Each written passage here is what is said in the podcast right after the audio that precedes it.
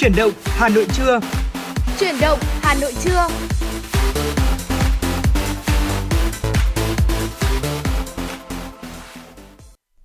Hồng Hạnh và Bảo Trâm xin gửi lời chào đến toàn thể quý thính giả, quý đang quý vị đang lắng nghe chương trình Chuyển động Hà Nội trưa được phát sóng trên tần số ép em chín sáu của Đài Phát thanh và Truyền hình Hà Nội. Chương trình của chúng tôi cũng đang được phát trực tiếp trên trang web hanoitv chấm vn. Chúng tôi sẽ đồng hành cùng quý vị thính giả trong một trăm hai mươi phút sắp tới, mang đến cho quý vị những chủ đề về tin tức và giây phút thư giãn của âm nhạc. Và nếu quý vị có vấn đề cần quan tâm, chia sẻ hoặc có mong muốn được nhắn gửi bạn bè một bài hát, một lời nhắn thì hãy giữ sóng và tương tác với chúng tôi qua hotline của chương trình là không hai bốn ba bảy bảy ba sáu sáu tám tám quý vị nhé. Và ngay bây giờ để mở đầu cho chương trình Chuyển động Hà Nội trưa ngày hôm nay là những thông tin mà phóng viên của chúng tôi vừa cập nhật. Thưa quý vị, Hà Nội Trung Ngọc Anh vừa ký ban hành quyết định về việc khen thưởng các tập thể có thành tích trong tổ chức Ngày hội Đoàn kết toàn dân năm hai nghìn không trăm hai mươi mốt. Theo quyết định, Chủ tịch Ủy ban nhân dân thành phố tặng bằng khen cho người tập thể Ủy ban Mặt trận Tổ quốc Việt Nam, xã Yên Sở, huyện Hoài Đức, Ủy ban Mặt trận Tổ quốc Việt Nam phường Điện Biên, quận Hai Bà Trưng, Ủy ban Mặt trận Tổ quốc Việt Nam phường Quán Thánh, quận Ba Đình, Ủy ban Mặt trận Tổ quốc Việt Nam quận Hà Đông, Ủy ban Mặt trận Tổ quốc Việt Nam quận Nam Từ Liêm, Ủy ban Mặt trận Tổ quốc Việt Nam quận Đống Đa, Ủy ban Mặt trận Tổ quốc Việt Nam huyện Ứng Hòa, Ủy ban Mặt trận Tổ quốc Việt Nam huyện Ba Vì, Ủy ban Mặt trận Tổ quốc Việt Nam huyện Bình Thuận, Ủy ban Mặt trận Tổ quốc Việt Nam huyện Đông Anh có thành tích trong tổ chức Ngày hội Đoàn kết toàn dân tộc năm hai nghìn không trăm hai mươi mốt trên địa bàn thành phố. Tiền thưởng cho mỗi tập thể theo quy định tại điều bảy mươi ba Nghị định ngày ba mươi mốt tháng bảy năm hai nghìn không trăm mười bảy của Chính phủ. Tiền thưởng được trích từ quỹ thi đua khen thưởng thành phố Hà Nội, chuyển vào tài khoản của Ủy ban Mặt trận Tổ quốc Việt Nam thành phố Hà Nội để thực hiện. Thưa quý vị, ngày mười tháng một, Viện Nghiên cứu Phát triển Kinh tế Xã hội Hà Nội tổ chức hội nghị tổng kết công tác năm hai nghìn không trăm hai mươi mốt và triển khai nhiệm vụ năm hai nghìn không trăm hai mươi hai. Phó Chủ tịch Ủy ban nhân dân thành phố Hà Nội Minh Hải đến dự. Hà Minh Hải đến dự. Năm hai nghìn không trăm hai mươi hai, Viện xác định nhiệm vụ trọng tâm là triển khai xây dựng và phát triển Viện theo đề án Chiến lược Phát triển Viện Nghiên cứu Phát triển Kinh tế Xã hội Hà Nội giai đoạn đến hai nghìn không trăm ba mươi, tầm nhìn hai nghìn không trăm bốn mươi lăm, nâng cao chất lượng, gắn kết chặt chẽ giữa công tác nghiên cứu khoa học và tham mưu, đề xuất với thành phố trong chỉ đạo, điều hành, ban hành cơ chế, chính sách và tổ chức triển khai thực hiện chiến lược, quy hoạch, kế hoạch phát triển kinh tế xã hội, tiếp tục triển khai nhiệm vụ đánh giá kết quả thi hành Luật Thủ đô và nghiên cứu, đề xuất chính sách, lập hồ sơ đề nghị xây dựng Luật Thủ đô sửa đổi. Phát biểu tại hội nghị, Phó Chủ tịch Ủy ban nhân dân thành phố Hà Minh Hải ghi nhận những kết quả đóng góp của Viện Nghiên cứu Phát triển Kinh tế Xã hội Hà Nội trong quá trình phát triển thủ đô. Phó Chủ tịch Ủy ban nhân dân thành phố đề nghị Viện nên chú trọng đầu tư chất xám thỏa đáng cho mục tiêu xây dựng, phát triển thương hiệu xứng đáng với niềm tin của thành phố cũng như sẵn sàng đáp ứng các nhu cầu về thông tin, tư vấn, phục vụ các cơ quan đơn vị trong xã hội. Thành phố sẽ quan tâm giải quyết những khó khăn, bất cập và đề xuất của Viện một cách thỏa đáng. Ủy ban nhân dân thành phố Hà Nội vừa ban hành kế hoạch ba trăm ba mươi tư tổng kiểm tra rà soát, kiểm định, đánh giá chất lượng toàn bộ các chung cư cũ trên địa bàn thành phố. Tổng tiến độ thực hiện là từ quý một năm hai nghìn không trăm hai mươi hai đến quý bốn năm hai nghìn không trăm hai mươi lăm. Theo kế hoạch, thành phố sẽ thực hiện tổng kiểm tra rà soát, kiểm định, đánh giá chất lượng các chung cư cũ có trọng tâm, trọng điểm theo thứ tự ưu tiên. Kết quả rà soát, kiểm định, đánh giá chất lượng hiện trạng chung cư cũ phải phân loại, phân nhóm theo quy định, đánh giá cấp độ nguy hiểm tăng dần A, B, C, D, lập danh mục phân loại, làm cơ sở để xác định niên hạn, thời gian còn lại của công trình và lập kế hoạch cải tạo, xây dựng lại chung cư cũ. Để triển khai thực hiện, Ủy ban nhân dân thành phố sẽ thành lập hội đồng thẩm định đánh giá công tác kiểm định các chung cư cũ. Thành phố cũng xác định danh mục, số lượng, đơn vị thực hiện, thời gian thực hiện kiểm định cụ thể đối với các chung cư theo trọng tâm, trọng điểm. Thưa quý vị, Ủy ban nhân dân thành phố Hà Nội vừa ban hành quyết định về việc phê duyệt đề án thành lập hai đến năm khu công nghiệp mới giai đoạn hai nghìn không trăm hai mươi mốt đến hai nghìn không trăm hai mươi lăm. Thành phố xác định và phấn đấu hoàn thành mục tiêu thành lập năm khu công nghiệp mới trong giai đoạn hai nghìn không trăm hai mươi mốt đến hai nghìn không trăm hai mươi lăm, bao gồm khu công nghiệp Sạch Sóc Sơn, huyện Sóc Sơn, diện tích ba trăm lẻ hai phẩy tám héc ta ở hai xã Minh Chí và Tân Dân. Khu công nghiệp Đông Anh, huyện Đông Anh, diện tích ba trăm héc ta ở các xã Nguyên Khê, Xuân Nộn, Thụy Lâm, Liên Hà và thị trấn Đông Anh. Khu công nghiệp Bắc Thường Tín, huyện Thường Tín, diện tích một trăm mười hai héc ta ở các xã là Văn Bình, Ninh Sở, Liên Phương. Khu công nghiệp Phú Nghĩa mở rộng, huyện Chương Mỹ, diện tích là ba trăm tám mươi chín héc ta ở các xã là Phú Nghĩa, Trường Yên, Ngọc Hòa. Khu công nghiệp Phục Hiệp, huyện Thường Tín, diện tích là một trăm bảy mươi tư phẩy tám mươi tám héc ta ở các xã là Dũng Tiến, Nghiêm Xuân, Tô Hiệu và Thắng Lợi. Việc thành lập các khu công nghiệp này nhằm đáp ứng yêu cầu thu hút đầu tư và phát triển sản xuất công nghiệp, góp phần đẩy nhanh tiến trình công nghiệp hóa, hiện đại hóa của thành phố trong thời gian tới. Đến nay, trên địa bàn thành phố có mười khu công nghiệp đang hoạt động với diện tích là một nghìn ba trăm bốn mươi bảy phẩy bốn mươi hai héc ta, trong đó chín khu công nghiệp với diện tích là một nghìn hai trăm bảy mươi phẩy năm héc ta đã hoạt động ổn định, có tỷ lệ lấp đầy đạt một trăm phần trăm. Quý vị thân mến, vừa rồi là những thông tin chúng tôi cập nhật cho quý vị trong buổi trưa, đầu buổi trưa ngày hôm nay. Quý vị hãy tiếp tục theo dõi chúng tôi để được đón nghe những chuyên mục tiếp theo. Còn bây giờ xin mời quý vị chúng ta cùng thư giãn với một giai điệu âm nhạc, ca khúc Tình Xa Lúc Ban Chiều qua sự thể hiện của ca i xê em.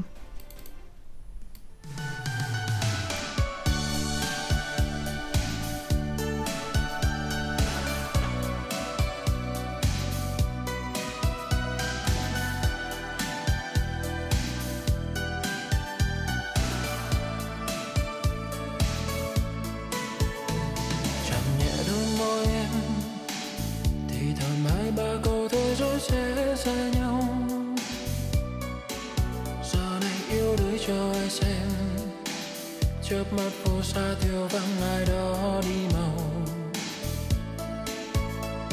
Một lần anh thương em, ngàn lần mãi sao mong em hạnh phúc nơi xa là điều mà anh mong muốn cho em bình yên nhé.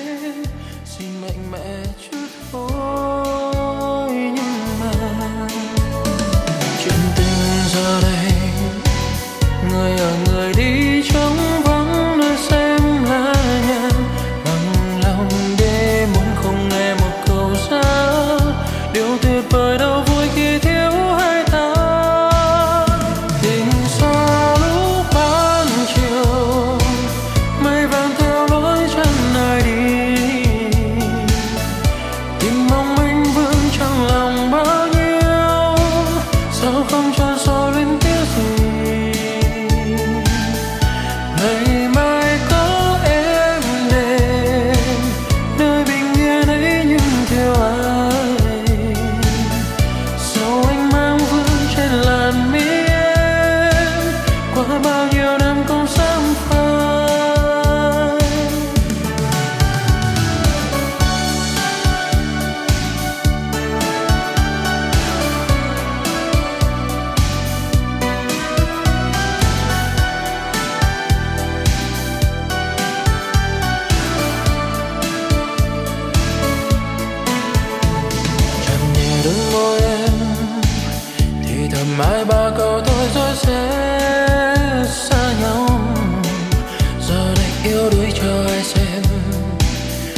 Mà phố xa thiếu vắng ai đó đi mong. Một lần anh thương em, ngàn lần mãi sao mong em hạnh phúc nơi xa là điều mà anh mong muốn cho em bình yên nhé.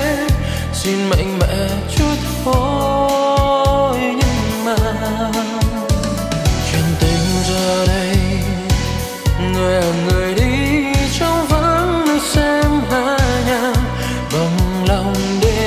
không nghe một câu xa điều tuyệt vời đâu vui khi thiếu hai ta. Tình xa lúc ban chiều mây vàng theo lối chân ai đi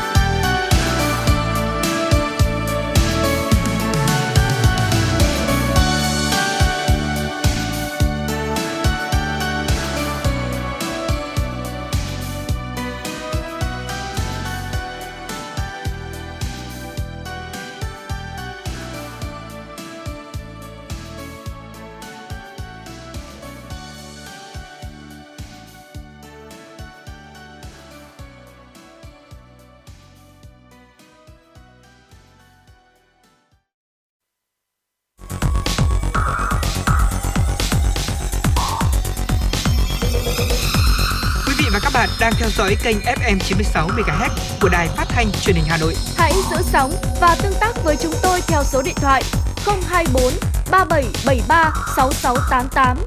ép em chín sáu đồng hành trên mọi nẻo đường. đường. Quý vị vừa lắng nghe ca khúc Tình Xa Lúc Ban Chiều qua sự thể hiện của ca sĩ ca i xê em.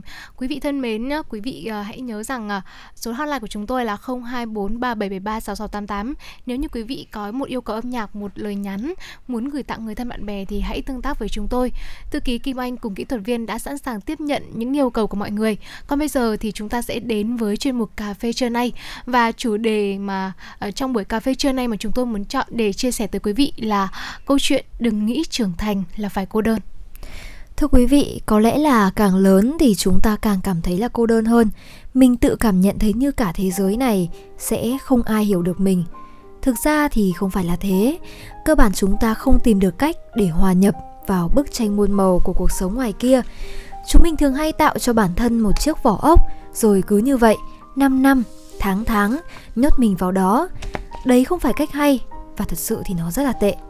Lắm khi rất muốn khóc, nhưng mình tự hỏi rằng liệu khóc rồi thì có ai xem không?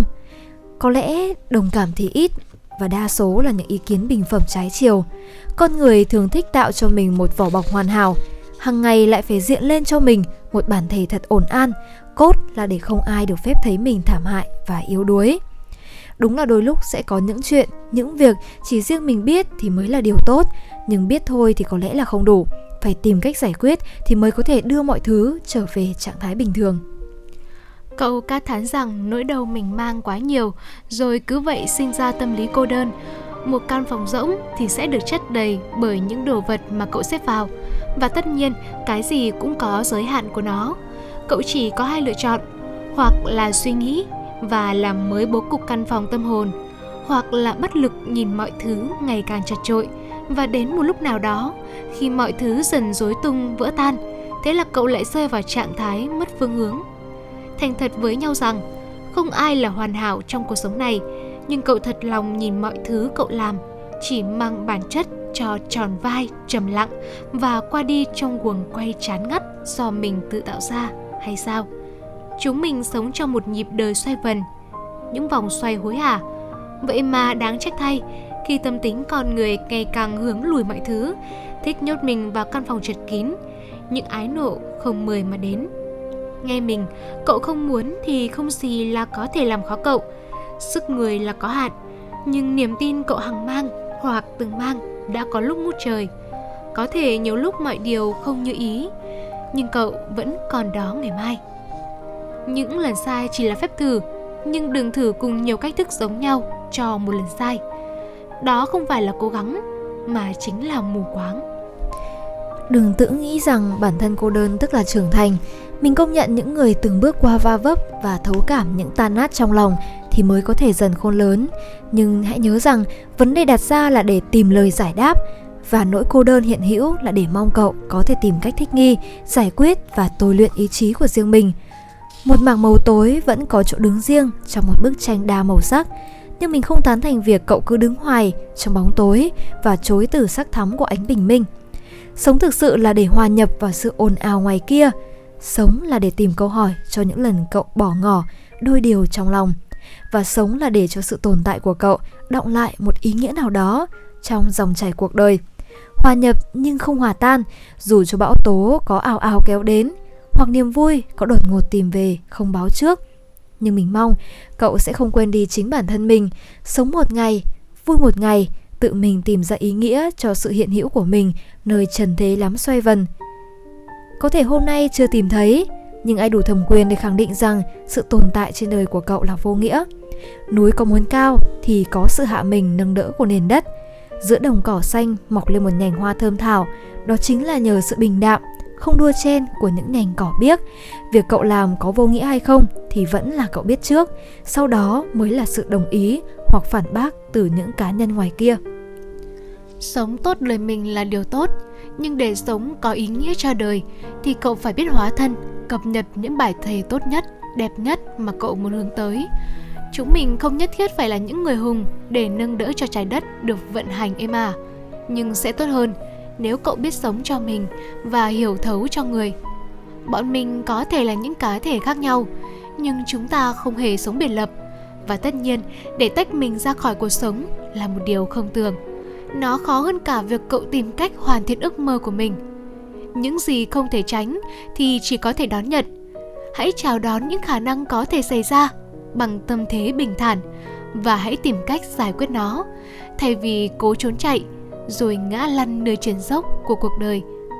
Bản lĩnh thực sự nằm ở việc cậu dám nghĩ, dám làm, dám sống tiếp cho tiếng gọi con tim và thấu hiểu những người xung quanh cuộc sống của mình. Kẻ mạnh thực sự không phải là kẻ dẫm lên người khác để mà tiến lên, mà là người chiến thắng, phải là người hiểu rõ lòng mình, rồi biết nâng đỡ những người yếu thế hơn. Mình nghĩ rằng đừng cười trên nỗi đau người khác, vì cậu không thể nào biết rõ ngày mai bi kịch nào sẽ đến với mình.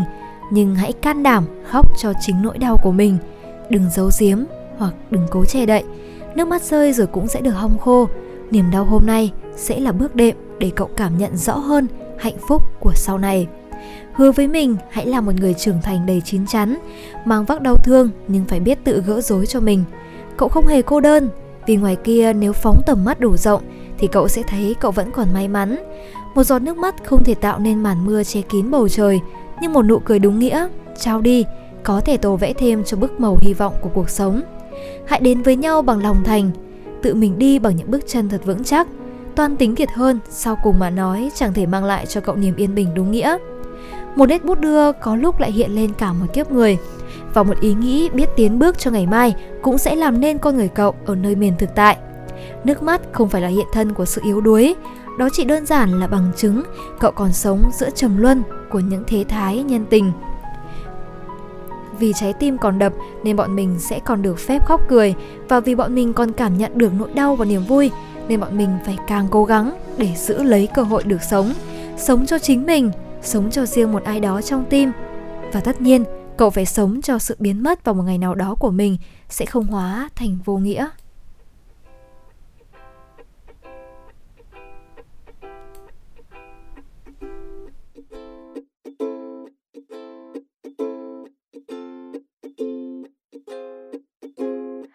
Khi xưa ngây thơ dại khờ, tôi hay chê bai mình ngu si, rằng không biết làm gì, không biết cần chi, không biết mình là ai. Bao năm bon chen ngoài đời soi gương, nhìn vẫn thế, đầu vẫn rối bù xù, thân bé u nu u nu u ya. Cứ sai đi vì cuộc đời cho phép, và cứ yêu đi dù rằng mình ngu si. Ai lừa ai, ai hờn ai, giận ai, ai thù ai, cho qua đi.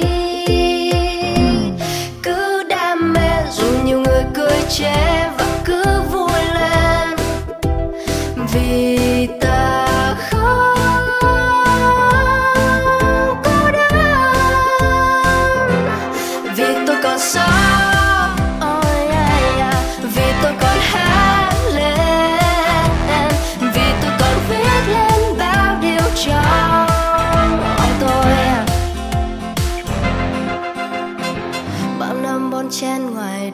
soi gương nhìn vẫn thế, đâu vẫn rối bù xù, thân bé u no u no u u yeah. Cứ sai đi vì cuộc đời cho phép, và cứ yêu đi. Ai lừa ai, ai hờn ai, giận ai, ai thù ai, cho qua đi. Cứ đam mê dù nhiều người cười chê, và cứ vui lên.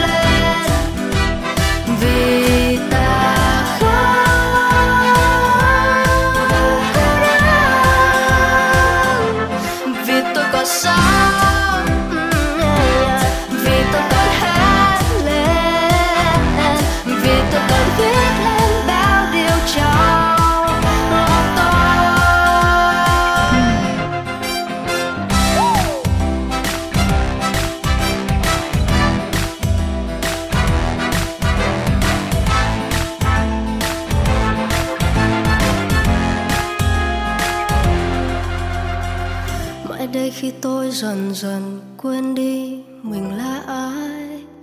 Nhờ ai đó gần bên, ai đó hát lên những bài ca tôi viết. Cứ sai đi vì cuộc đời cho phép và cứ yêu đi. Ai lừa ai, hờn ai, giận ai, ai thù ai cho qua đi. Cứ đam mê rồi nhiều người cười chê và cứ vui lên vì ta không cô đơn, vì tôi còn sống.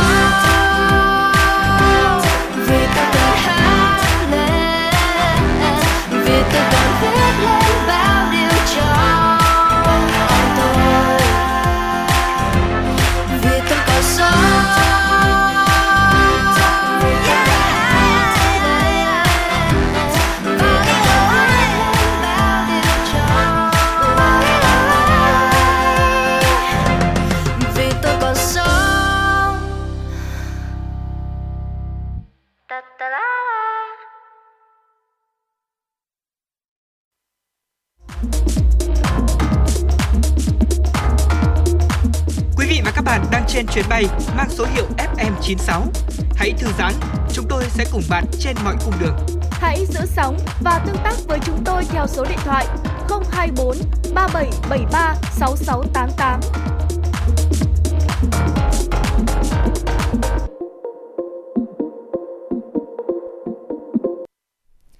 Quý vị thính giả thân mến, vừa rồi là ca khúc Vì Tôi Còn Sống.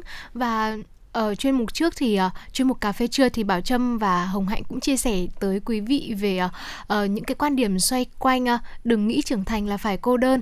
Uh, và sau những cái uh, quan điểm mà tác giả đưa ra thì uh, uh, cuối cùng là tôi rất là tâm đắc với uh, cái gọi là cái kết luận ừ. cuối cùng của tác giả, đó là cậu phải sống, bởi vì sống trong một sự biến mất vào một ngày nào đó của mình nó sẽ không hóa thành vô nghĩa. Và có lẽ rằng là chúng ta mỗi người khi mà tồn tại thì đều mang một sứ mệnh, một uh, nhiệm vụ riêng, và chỉ mong rằng là bản thân mình có thể hoàn thành và nỗ lực hết sức. Đúng rồi, và Ngoại cũng cảm thấy là trên bước đường của mình thì có lẽ là mỗi người sẽ có cho mình những bấp ngã riêng, và mỗi người cũng sẽ có cho mình những bài học từ sự trưởng thành đó. Và Ngoại nghĩ rằng là với mỗi năm trôi qua thì bản thân mình sẽ có thêm rất là nhiều những điều mới mẻ. Và Ngoại nghĩ rằng là mỗi năm giống như là một giai đoạn của con người vậy, và mỗi năm trôi qua cũng giống như là việc bản thân chúng ta được học thêm nhiều điều mới, bản thân của chúng ta sẽ được trải nghiệm thêm nhiều điều. Và ngay bây giờ thì Ngoại thấy là chúng ta cũng chỉ còn là hai ba tuần nữa là sẽ đến Tết Nguyên đán Nhâm Dần hai không hai hai rồi. Và thực sự lúc này thì tuy không khí Tết nó không còn có thể rộn ràng như mọi năm bởi vì tình hình dịch bệnh diễn biến phức tạp, nhưng mà Hồng Hạnh nghĩ rằng là ở trong thâm tâm mỗi người thì chúng ta cũng đang thấy là Tết đã về rất gần rồi. Và chắc là chắn là bây giờ thì chúng ta cũng đã phải gọi là dục dịch chuẩn bị cho mùa Tết sắp tới rồi.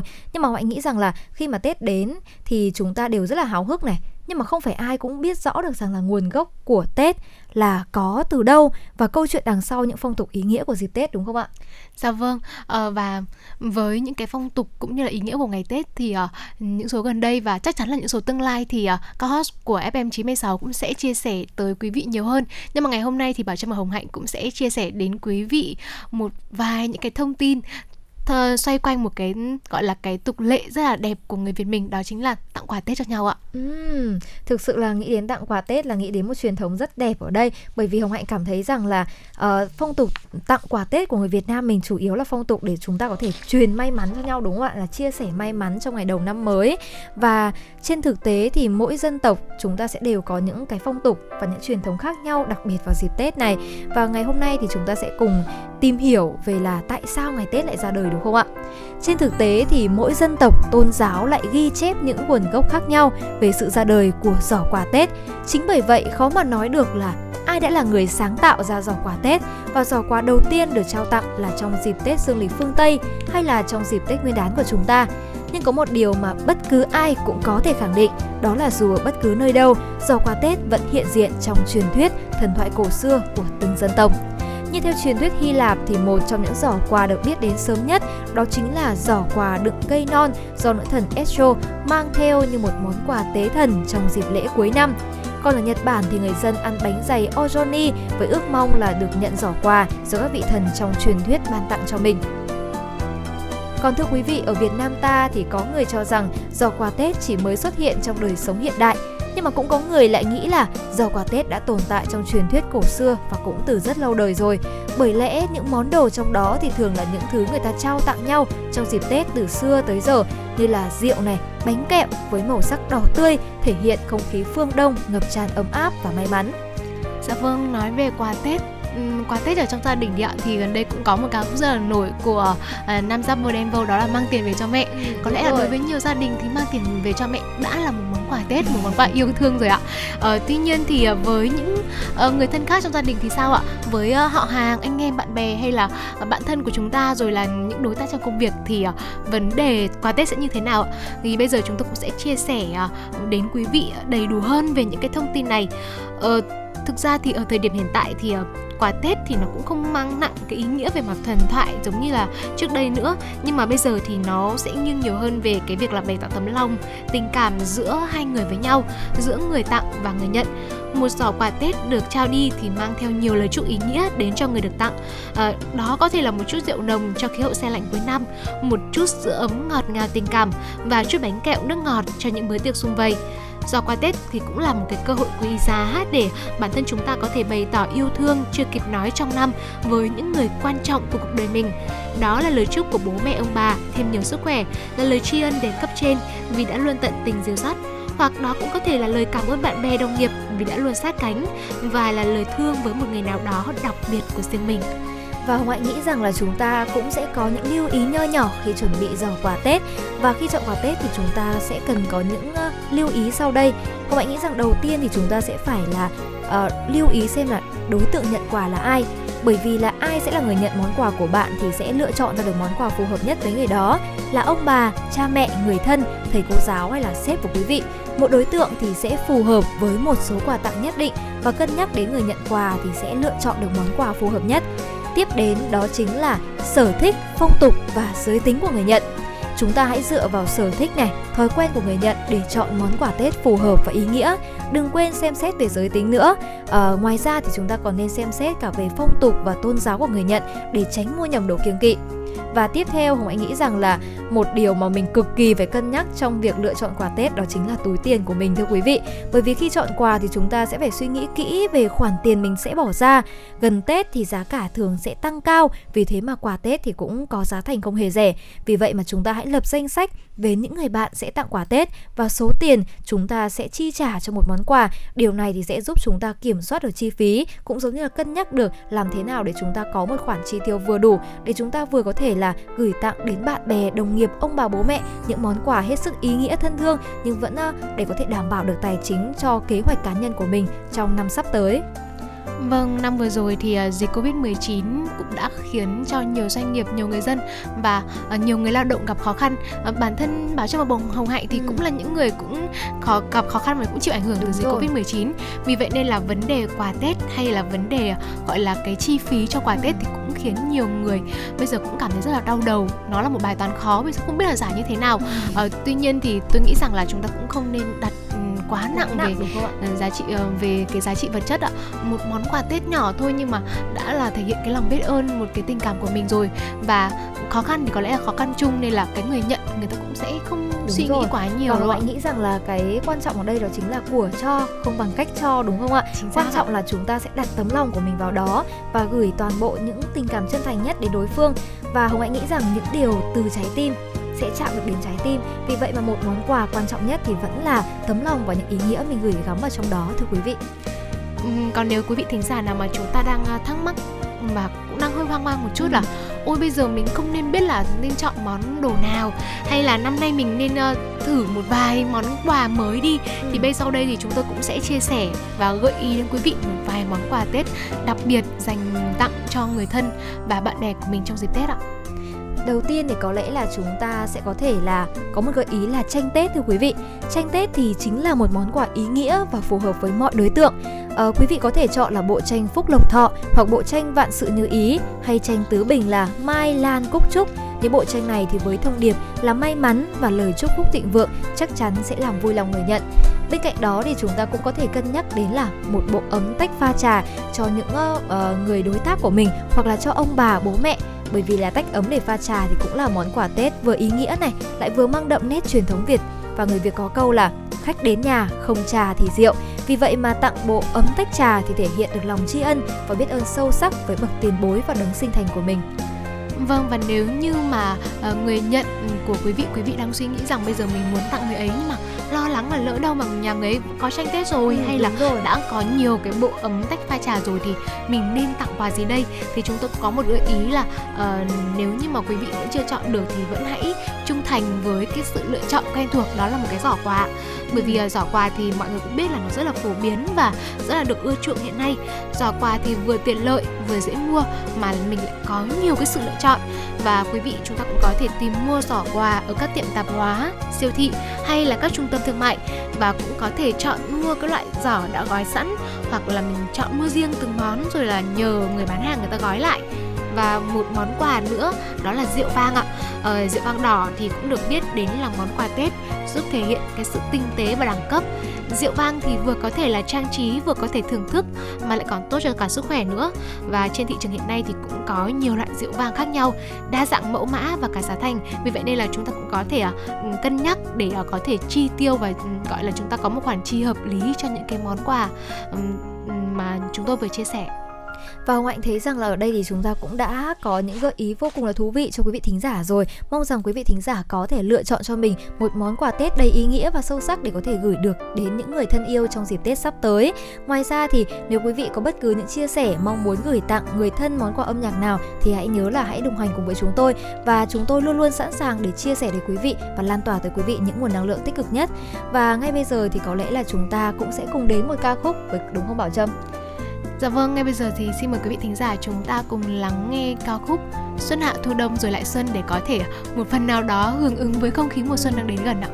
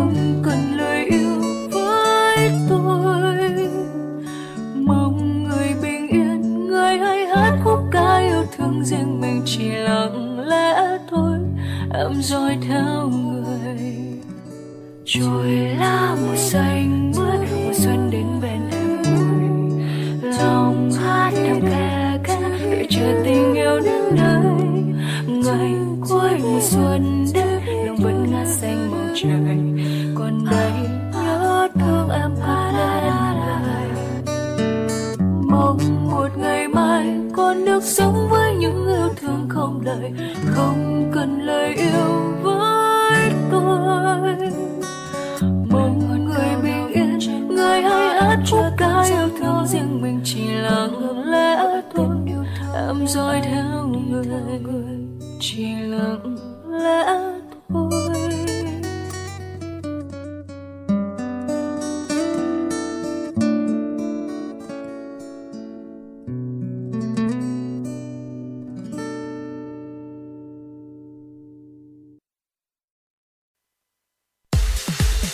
Quý vị và các bạn đang trên chuyến bay mang số hiệu ép em chín sáu.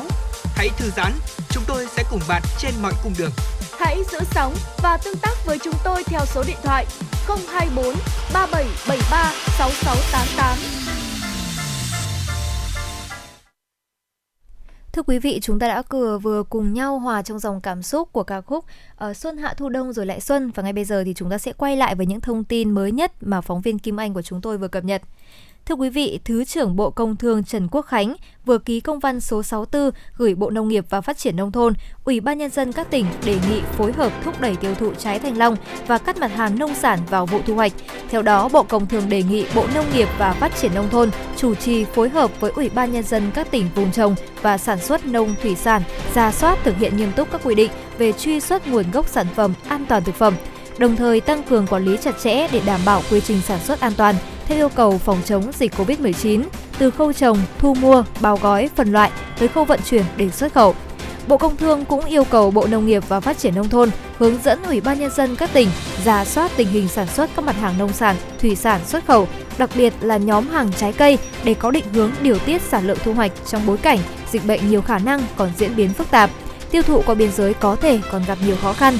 Chỉ đạo các doanh nghiệp chế biến rau quả tăng cường thu mua lượng thanh long tươi hiện đang tồn đọng tại các tỉnh như Bình Thuận, Long An, Tiền Giang để chế biến thành sản phẩm tiêu thụ nội địa và xuất khẩu. Thưa quý vị, Bộ Công Thương hôm qua cho biết đang tổ chức lấy ý kiến góp ý dự thảo Luật Bảo vệ quyền lợi người tiêu dùng. Theo đó, dự thảo Luật Bảo vệ quyền lợi người tiêu dùng có bảy chương tám mươi điều, so với Luật Bảo vệ quyền lợi người tiêu dùng của năm hai không một không có sáu chương năm mươi mốt điều. Dự thảo luật giữ nguyên mười ba điều, sửa đổi ba mươi tám điều và bổ sung hai mươi chín điều. Trong đó bổ sung một chương về bảo lệ bảo vệ quyền lợi người tiêu dùng trong các giao dịch đặc thù với tổ chức cá nhân kinh doanh. Luật Bảo vệ quyền lợi người tiêu dùng đã được Quốc hội khóa bảy, kỳ họp thứ tám, thông qua vào ngày mười bảy tháng mười một năm hai nghìn không trăm mười, có hiệu lực thi hành từ ngày mùng một tháng bảy năm hai nghìn không trăm mười một. Tuy nhiên, sau hơn mười năm thi hành, Luật Bảo vệ quyền lợi người tiêu dùng đã phát sinh nhiều vướng mắc, bất cập, một số quy định không còn phù hợp với thực tiễn. Trong đó có nhiều quy định quan trọng liên quan đến phạm vi điều chỉnh, đối tượng điều chỉnh, giao dịch giữa các tổ chức, cá nhân kinh doanh và người tiêu dùng. Các giao dịch có sự tham gia của nhiều bên hoặc có yếu tố nước ngoài. Các cơ quan tổ chức cá nhân có ý kiến đóng góp gửi về địa chỉ Cục Cạnh tranh và Bảo vệ người tiêu dùng, Bộ Công Thương, số hai mươi lăm Ngô Quyền, quận Hoàn Kiếm, Hà Nội. Email b v n t d a còng moit chấm gov chấm vn. Thời gian lấy ý kiến đến trước ngày mười một tháng ba năm hai nghìn không trăm hai mươi hai. Thưa quý vị, Bộ Công Thương vừa ban hành thông tư số hai mươi lăm, sửa đổi bổ sung thông tư số ba mươi ba, quy định hệ thống tiêu chí của chương trình thương hiệu quốc gia Việt Nam. Theo đó, doanh nghiệp được đăng ký xét chọn sản phẩm đạt thương hiệu quốc gia là doanh nghiệp được thành lập theo pháp luật Việt Nam và do tổ chức cá nhân Việt Nam nắm giữ trên năm mươi phần trăm vốn điều lệ hoặc tổng số cổ phần phổ thông của doanh nghiệp đó.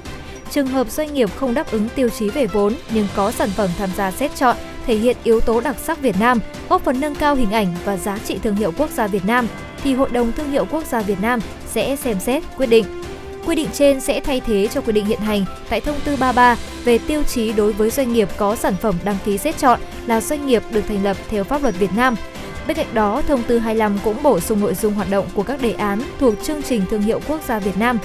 về việc hỗ trợ doanh nghiệp xây dựng, phát triển và bảo vệ thương hiệu ở trong và ngoài nước.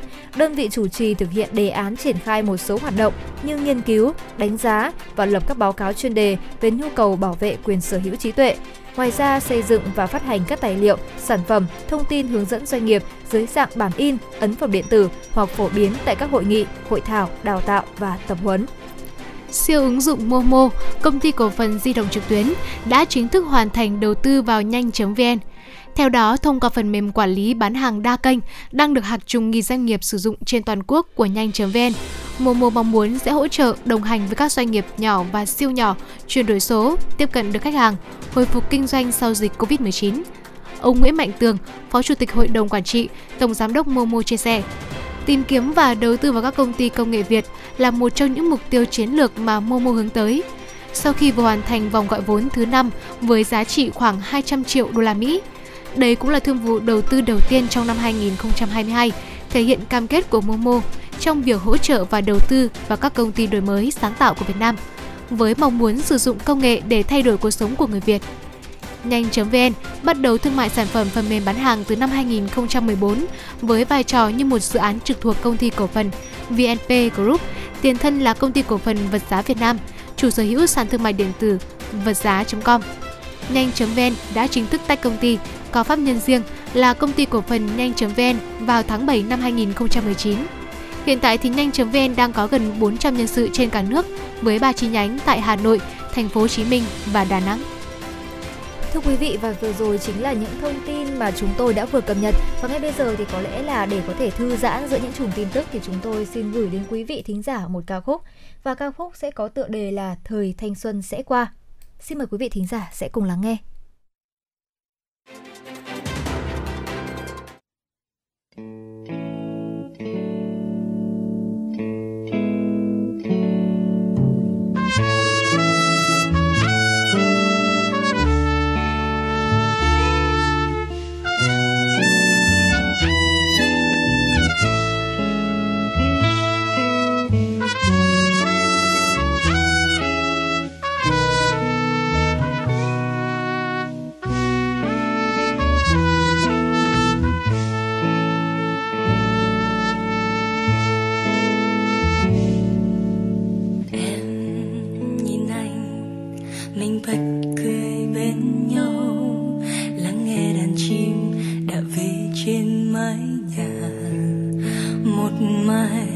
Ra đi hàm răng thưa nụ cười thật nhắn nhau, chúng ta sẽ về đâu hỡi anh? Về quê anh đi em à, vùng ngoại ô cách rất xa ba mẹ anh ngày xưa cùng ở đây, đồi xanh thơm mát những lá trà trong lành hát chiều quê nghe lúa thơm tình ta. Anh sẽ xây ta một căn nhà trước sân trồng thêm rau cà, ở đằng sau mình nuôi thêm hồ cá. Em tưới hoa bên bờ sông nhà, đom đóm lung linh màn đêm yên bình. Ta dạo thuyền quanh đom đóm bay thật nhanh.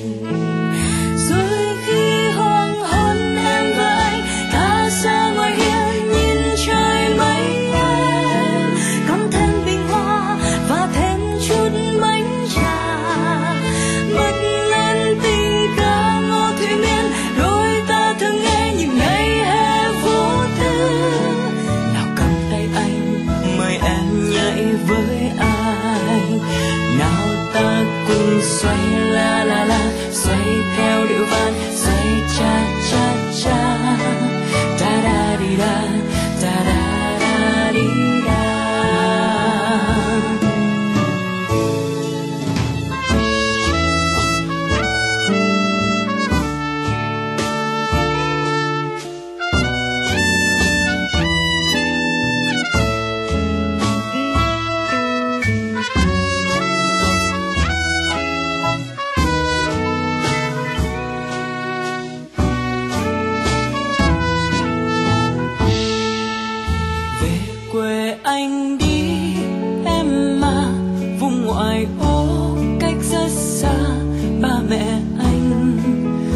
xưa cùng ở đây, đồi xanh thơm mát những lá trà, trong lành hát những khúc ca hương chiều quê, nghe lúa thơm tình ta. Anh sẽ xây ta một căn nhà trước sân trồng thêm rau cà, ở đằng sau mình nuôi thêm hú cá, em tưới hoa bên bờ sông nhà, đồng đống lung linh mà thuyền yên thuyền ta dạo từng quanh, đồng đống bay thật nhanh.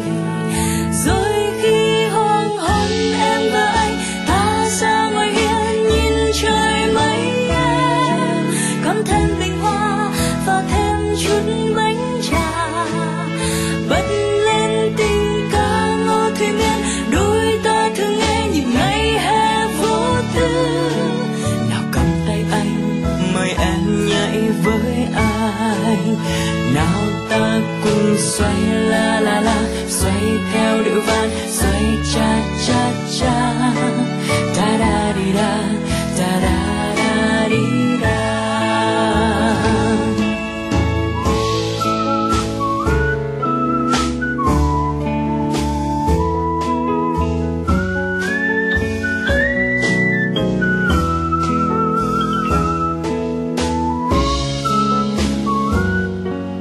xoay theo điệu van, xoay cha cha cha, da da đi da, da da da đi da. Ngoài hiên nhìn trời mấy em, cắm thêm bình hoa và thêm chút bánh trà, bắt lên tình ca ngô thủy miên, đôi ta thường nghe những ngày hè phố tư. Da da đi da, da da da đi da. Rồi khi hoàng hôn em và anh ta ra ngoài hiên nhìn trời mấy em, cắm thêm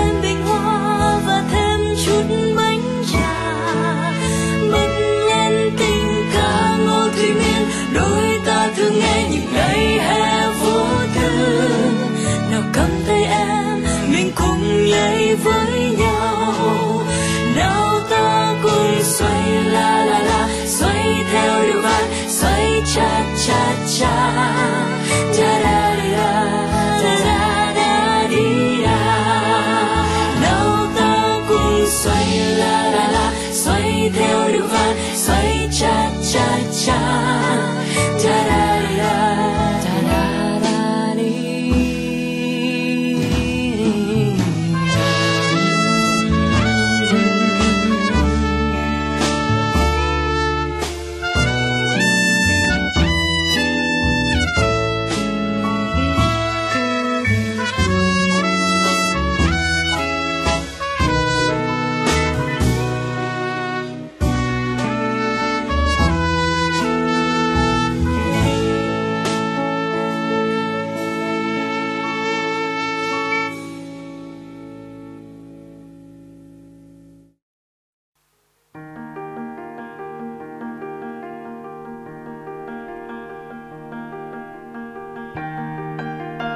Bạn đang theo dõi kênh ép em chín mươi sáu MHz của Đài Phát thanh Truyền hình Hà Nội.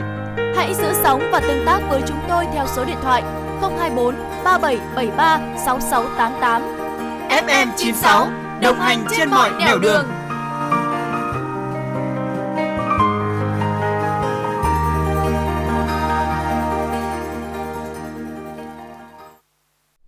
Thưa quý vị, vừa rồi chúng ta đã cùng chìm vào trong một không gian âm nhạc tuyệt vời với bài hát Thời thanh xuân đã qua, và ngay bây giờ thì chúng ta sẽ cùng quay trở lại với dòng chảy tin tức của chương trình.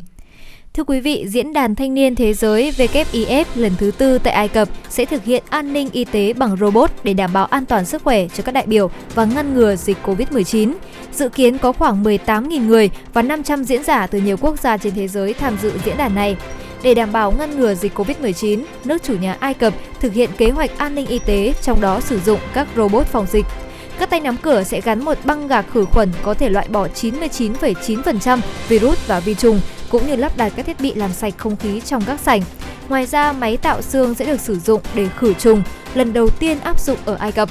Một số robot sẽ thực hiện nhiệm vụ là khử trùng cơ sở vật chất thông qua sóng tia cực tím và đưa ra báo cáo về tình trạng vệ sinh của các địa điểm khác nhau. Robot sẽ cung cấp cho người tham dự những thông tin cần thiết, đồng thời đo nhiệt độ cơ thể của họ, báo cáo những người có triệu chứng cho ban tổ chức. Các robot cũng sẽ cung cấp chất khử trùng và khẩu trang cho các đại biểu trong hội trường. Tiếp tục là một thông tin quốc tế. Thưa quý vị, cảnh sát Tây Ban Nha vừa triệt phá một băng đàn buôn bán ma túy vào Tây Ban Nha bằng trực thăng.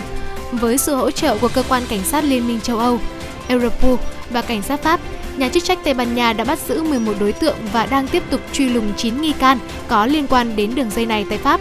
Nhà chức trách cũng thu giữ một trăm mười hai ki lô gam cần sa, hai phẩy bốn tấn nhựa cần sa, cùng bốn máy bay trực thăng, xe tải, ô tô và nhiều vũ khí khác. Lực lượng chức năng nghi ngờ đường dây này đã sử dụng máy bay trực thăng để vận chuyển các loại ma túy từ Maroc đến miền Nam Tây Ban Nha, sau đó đưa đến Pháp bằng xe tải và xe chở khách du lịch sử dụng biển số giả. Theo cơ quan phòng chống ma túy và tội phạm của Liên Hợp Quốc, Maroc là một trong những quốc gia trồng và thu hoạch cần sa lớn nhất trên thế giới. Với vị trí thuận lợi, nằm ở giao điểm của châu Âu, châu Phi và Trung Đông, nước này bị coi là địa bàn trung chuyển thuận lợi cho các hoạt động buôn bán ma túy quốc tế. Trong khi đó, do nằm gần Maroc, Tây Ban Nha đã trở thành cửa ngõ chính để các tổ chức bất hợp pháp vận chuyển ma túy vào châu Âu. Nhiều nước châu Âu đang sử dụng chứng chỉ covid mười chín như một công cụ thúc ép người dân phải đi tiêm mũi vaccine thứ ba. Quy định chung của châu Âu là chứng chỉ covid mười chín chỉ có giá trị nếu đã tiêm đủ hai liều vaccine trước đó không quá ba tháng. Riêng tại Đức, chứng chỉ có đầy đủ giá trị khi người dân đã tiêm đủ ba liều vaccine. Pháp, Áo, Hà Lan, Italy và Cộng hòa Séc cũng đều bổ sung các biện pháp khắt khe hơn so với chuẩn chung trên toàn châu Âu. Chứng chỉ covid mười chín châu Âu đang trở thành một công cụ cực kỳ hiệu quả giúp chính phủ các nước ở lục địa già điều chỉnh chiến lược phòng dịch giống như tất cả các luật lệ của Liên minh châu Âu.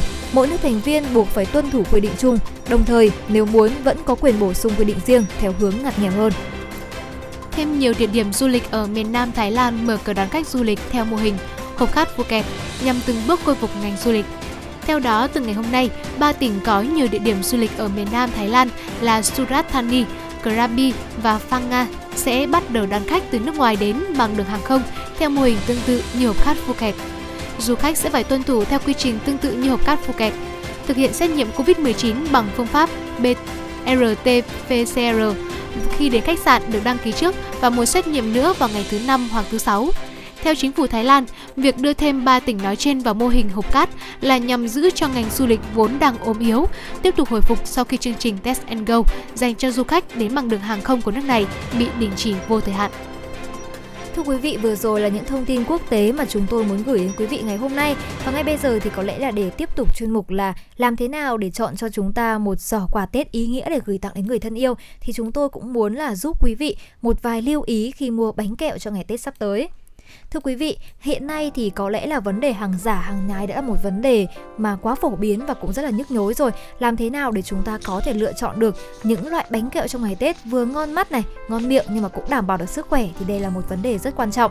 Hiểu được những nhu cầu về tiêu thụ đó thì trong đợt cận Tết thì những hàng nhái, hàng giả, hàng kém chất lượng lại có dịp xuất hiện rất nhiều trên thị trường. Và người tiêu dùng như chúng ta thì cũng cần cẩn trọng và có sự lựa chọn thông minh để chọn được bánh kẹo và mứt an toàn, nhằm tránh mua phải hàng kém chất lượng, đảm bảo tốt cho thực phẩm trong dịp Tết cũng như sức khỏe cho bản thân và gia đình. Các cơ quan chức năng Việt Nam thì không thể quán xuyến hết các vấn đề này, do đó thì khuyến cáo người tiêu dùng nên cẩn thận khi chọn mua và sử dụng thực phẩm để bảo vệ sức khỏe cho bản thân. Nguyên tắc cơ bản là lựa chọn thực phẩm có nguồn gốc xuất xứ, ngày tháng sản xuất, hạn sử dụng rõ ràng, có nhãn mác và thông tin đầy đủ, không ẩm mốc hoặc có mùi khó chịu. Người dân cũng cần hết sức cẩn thận với các loại thực phẩm có màu sắc bắt mắt vì có thể là những sản phẩm này sẽ có chứa phẩm màu, phụ gia và độc hại cho sức khỏe. Và khi mua bánh kẹo an toàn thì chúng ta nên đọc kỹ nguồn gốc sản xuất và xuất xứ của sản phẩm. Ngoài ra thì chúng ta hãy đọc kỹ là ngày sản xuất và hạn sử dụng, thành phần rõ ràng, đầy đủ nhãn mác thông tin và tốt nhất đó chính là khi mà chúng ta mua bánh kẹo trong ngày Tết thì chúng ta hãy lựa chọn những thương hiệu uy tín và cũng như là những cơ sở bày bán uy tín để đảm bảo được chất lượng của sản phẩm. Một vấn đề tiếp theo mà chúng tôi hy vọng rằng là quý vị cũng sẽ lưu ý nhiều hơn, đó là về vấn đề giá cả. Mỗi sản phẩm bánh kẹo hoặc là một sản phẩm khi mà được bày bán trên thị trường thì có giá thành rất là khác nhau. Đối với các sản phẩm bánh kẹo thì hàng chính hãng sẽ có giá thành có phần cao do phải trải qua sản xuất, công bố nhãn hiệu, nhập khẩu phức tạp. Riêng đối với những cái loại bánh kẹo nhập khẩu thì được làm nhái, được biến đổi bằng bao bì mới, thời hạn sử dụng khi đã cận ngày và thường có giá rẻ hơn rất nhiều và có khi là giảm đến một nửa. Do đó thì các chuyên gia thị trường cũng khuyến cáo người dân cũng nên sử dụng và chọn tiêu dùng các dòng sản phẩm bánh kẹo đã có nhãn hiệu uy tín và có một sự đảm bảo rõ ràng nguồn gốc xuất xứ cũng như là trải qua công bố hợp quy, được kiểm nghiệm bằng việc công bố sản phẩm an toàn cho sức khỏe của người tiêu dùng. Và khi mà quý vị chúng ta đang có nhu cầu về sản phẩm túi quà được đóng sẵn thì cũng hãy cẩn thận chọn địa chỉ uy tín và rà soát kỹ càng hơn chất lượng cũng như là hạn sử dụng của sản phẩm. Ví dụ như là ở chuyên mục trước thì chúng tôi cũng có chia sẻ đến là về cái câu chuyện là chọn giỏ quà thì những cái sản phẩm trong giỏ quà thì chúng ta cũng cần lưu ý nhiều hơn.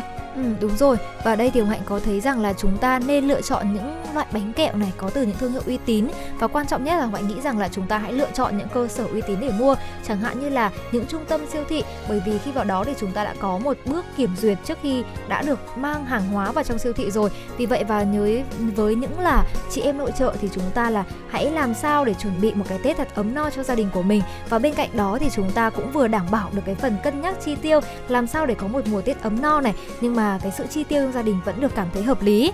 Vì vậy mà mong rằng là những chia sẻ của chúng tôi sẽ giúp cho quý vị có thêm nhiều những kinh nghiệm lựa chọn những món quà Tết và những loại bánh kẹo trong dịp Tết sắp tới. Và ngay bây giờ thì có lẽ chúng tôi cũng gửi đến quý vị một ca khúc để giúp chúng ta có thể thư giãn trong buổi trưa ngày hôm nay. Và ngay bây giờ thì chúng tôi xin mời quý vị và các bạn uh, thưởng thức ca khúc với tựa đề Lặng Yên do ca sĩ Bùi Anh Tuấn và Ái Phương thể hiện.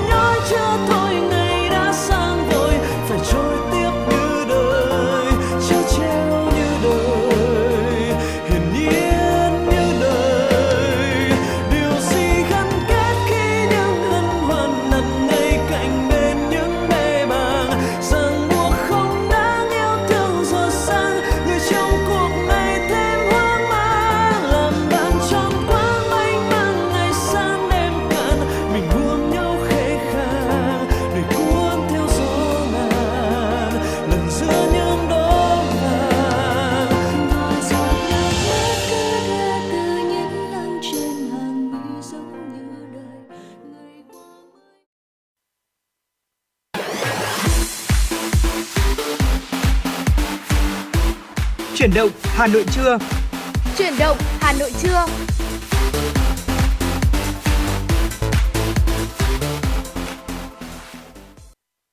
Quý vị thân mến, quý vị đang quay trở lại với chương trình Chuyển động Hà Nội trưa buổi trưa ngày hôm nay.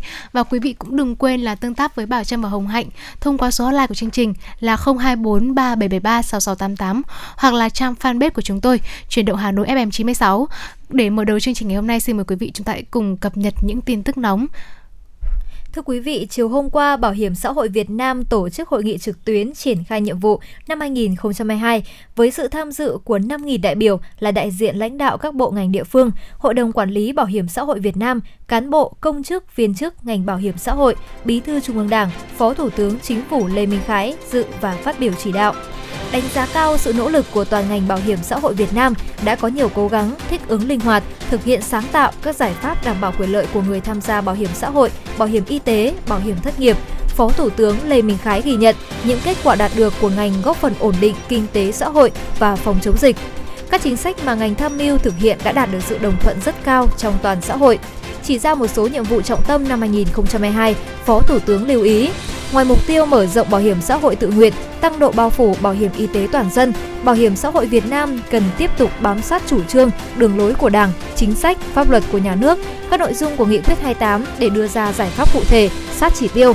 Đặc biệt, Phó Thủ tướng nhấn mạnh toàn ngành tiếp tục đẩy mạnh phát triển người tham gia bảo hiểm xã hội, bảo hiểm thất nghiệp, bảo hiểm y tế, giải quyết chế độ đảm bảo chính xác, kịp thời, thuận tiện, tiếp tục đổi mới phương thức phục vụ người dân. Chiều ngày hôm qua, Ủy viên Trung ương Đảng, Phó Bí thư Thường trực Thành ủy Hà Nội Nguyễn Thị Tuyến đã tới thăm chúc Tết Ban liên lạc chiến sĩ cách mạng bị địch bắt tù đày thành phố Hà Nội. Trước khi vào làm việc, Phó Bí thư Thường trực Thành ủy Nguyễn Thị Tuyến, Ban liên lạc chiến sĩ cách mạng bị địch bắt tù đày thành phố Hà Nội và các đại biểu đã tới dâng hương tại đài tưởng niệm các chiến sĩ bị địch bắt tù đày hy sinh tại nhà tù Hỏa Lò. Phó Bí thư Thường trực Thành ủy cho biết, năm hai không hai hai là năm tạo nền tảng thực hiện các mục tiêu, chỉ tiêu, nhiệm vụ của Nghị quyết Đại hội đại biểu lần thứ mười bảy, Đảng bộ thành phố và kế hoạch phát triển kinh tế xã hội, tài chính ngân sách, đầu tư công giai đoạn hai nghìn không trăm hai mươi mốt đến hai nghìn không trăm hai mươi lăm. Thành phố Hà Nội sẽ tiếp tục triển khai thực hiện tốt Nghị quyết Đại hội Đảng các cấp, tạo sự thống nhất cao từ nhận thức đến hành động trong đội ngũ cán bộ, đảng viên và nhân dân, phấn đấu hoàn thành các nhiệm vụ chính trị của thủ đô. Đồng chí Nguyễn Thị Tuyến cũng bày tỏ lòng biết ơn sâu sắc trước những công lao đóng góp của các chiến sĩ cách mạng bị địch bắt tù đày thành phố Hà Nội. Đồng chí khẳng định, đất nước có được thành tựu phát triển như ngày hôm nay có phần đóng góp to lớn của các chiến sĩ cách mạng. Sự hy sinh kiên cường của các chiến sĩ cách mạng mãi là tấm gương sáng cho thế hệ trẻ nói theo. Nhân dịp Tết Nguyên đán Nhâm Dần hai không hai hai, thay mặt Thành ủy, Hội đồng Nhân dân, Ủy ban Nhân dân, Ủy ban Mặt trận Tổ quốc Việt Nam thành phố Hà Nội, Phó Bí thư Thường trực Thành ủy Nguyễn Thị Tuyến đã tặng quà và kính chúc các đồng chí lão thành cách mạng cùng gia đình năm mới an khang thịnh vượng. Thưa quý vị, chiều hôm qua, quận Thanh Xuân tổ chức hội nghị tổng kết công tác năm hai không hai mốt, triển khai nhiệm vụ và phát động phong trào thi đua năm hai không hai hai. Phó Bí thư Thành ủy Nguyễn Văn Phòng, Phó Chủ tịch Ủy ban Nhân dân thành phố Hà Nội Hà Minh Hải đến dự. Phát biểu chỉ đạo tại hội nghị, Phó Bí thư Thành ủy Nguyễn Văn Phòng ghi nhận, đánh giá cao những kết quả đạt được năm hai không hai mốt của quận Thanh Xuân, trong đó nhiều mặt công tác của quận giữ vững top đầu của thành phố. Theo Phó Bí thư Thành ủy Nguyễn Văn Phòng, thời gian tới dự báo sẽ có những cơ hội thuận lợi nhưng khó khăn, thách thức là nhiều hơn. Đặc biệt là dịch covid mười chín vẫn diễn biến hết sức phức tạp, khó lường, ảnh hưởng đến hoạt động sản xuất, kinh doanh. Vì thế, quận Thanh Xuân cần tập trung bám sát chỉ đạo trung ương và thành phố về công tác xây dựng Đảng, cụ thể hóa những kế hoạch, chương trình cụ thể phù hợp với từng địa phương. Cùng với đó, quận cần quan tâm tới hệ thống chính trị ở cơ sở, đến từng chi bộ, tổ dân phố để lãnh đạo thực hiện các nhiệm vụ chính trị. Về công tác phòng chống dịch covid mười chín, đồng chí Nguyễn Văn Phong đề nghị quận Thanh Xuân cần nhận thức, thích nghi, chung sống, linh hoạt, thích ứng với tình hình mới, cần kiểm soát rủi ro, không chuyển tầng bệnh nhân. Đối với các ca bệnh không tập trung về thành phố, về quận mà phải xử lý từ tuyến phường và quản lý, chữa trị tại nhà. Chiều hôm qua, Ban Dân vận Thành ủy và Ủy ban Nhân dân thành phố Hà Nội tổ chức tọa đàm xây dựng và thực hiện hương ước, quy ước trên địa bàn thành phố Hà Nội, thực trạng và giải pháp. Tại hội nghị, các đại biểu đã tham luận, chia sẻ kinh nghiệm thực tiễn trong lãnh đạo chỉ đạo của cấp ủy, chính quyền và các ngành các cấp đối với việc triển khai xây dựng và thực hiện hương ước, quy ước ở cơ sở, đánh giá những kết quả đạt được, phân tích những hạn chế, yếu kém và nguyên nhân, đồng thời đề xuất giải pháp nâng cao hiệu lực, hiệu quả của chính quyền các cấp, các cơ quan nhà nước thuộc thành phố đối với xây dựng và thực hiện hương ước, quy ước. Phát biểu kết luận hội nghị, Phó Chủ tịch Thường trực Ủy ban Nhân dân thành phố Lê Hồng Sơn đã đề nghị sau hội nghị, Sở Văn hóa và Thể thao Hà Nội tổng hợp các bài tham luận, biên soạn tài liệu kỷ yếu để tuyên truyền phổ biến rộng rãi tới cơ sở. Cùng với đó, Sở Văn hóa và Thể thao tham mưu cho thành phố có hướng dẫn cụ thể rõ ràng trong việc xây dựng hương ước quy ước phù hợp với đặc điểm, tình hình của từng địa phương, từng cụm dân cư, phát huy vai trò của dòng họ, tiếp tục rà soát sửa đổi, bổ sung hương ước quy ước phù hợp với định hướng chung, đồng thời thể hiện được những nét riêng biệt đặc thù của từng cộng đồng dân cư. Chiều hôm qua, Đảng bộ khối doanh nghiệp Hà Nội tổ chức hội nghị tổng kết công tác năm hai nghìn không trăm hai mươi mốt và triển khai nhiệm vụ năm hai nghìn không trăm hai mươi hai. Dự hội nghị có đại diện lãnh đạo Đảng bộ của Bộ Công Thương, Ủy viên Ban Thường vụ Thành ủy, Chủ tịch Ủy ban Mặt trận Tổ quốc Việt Nam, thành phố Hà Nội Nguyễn Lan Hương. Phát biểu tại hội nghị, Chủ tịch Ủy ban Mặt trận Tổ quốc Việt Nam, thành phố Hà Nội Nguyễn Lan Hương đã biểu dương, ghi nhận, đánh giá cao những kết quả mà Đảng bộ khối doanh nghiệp Hà Nội đã đạt được trong năm hai nghìn không trăm hai mươi mốt. Nhấn mạnh những khó khăn, thách thức của năm hai nghìn không trăm hai mươi hai, đồng chí Nguyễn Lan Hương đề nghị Ban Thường vụ Đảng ủy khối sớm có giải pháp cụ thể, khắc phục những tồn tại, hạn chế, đề xuất những giải pháp để loan tỏa tinh thần vượt khó, tạo không khí thi đua sôi nổi, bắt tay triển khai các mục tiêu, nhiệm vụ ngay từ những ngày đầu, tháng đầu của năm mới. Quý vị thân mến, trên đây là những thông tin do phóng viên của chúng tôi thực hiện. À, quý vị vẫn tiếp tục theo dõi chương trình và cũng nhớ rằng hãy tương tác với chúng tôi thông qua cái, hai kênh tương tác mà chúng tôi đã chia sẻ. Và ngay bây giờ, để thư giãn trong buổi trưa ngày hôm nay, xin mời quý vị chúng ta cùng lắng nghe ca khúc Thanh Xuân qua sự thể hiện của nhóm nhạc Đà Lạt.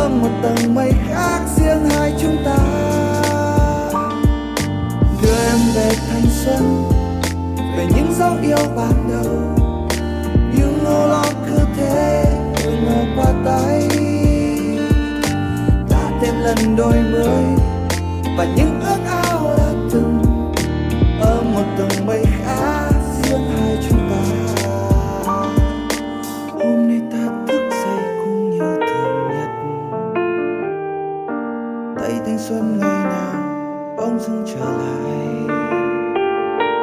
Em soi gương cười duyên chẳng còn thấy đau những vết đôi môi, mặc một chiếc váy xinh ngồi chờ anh về.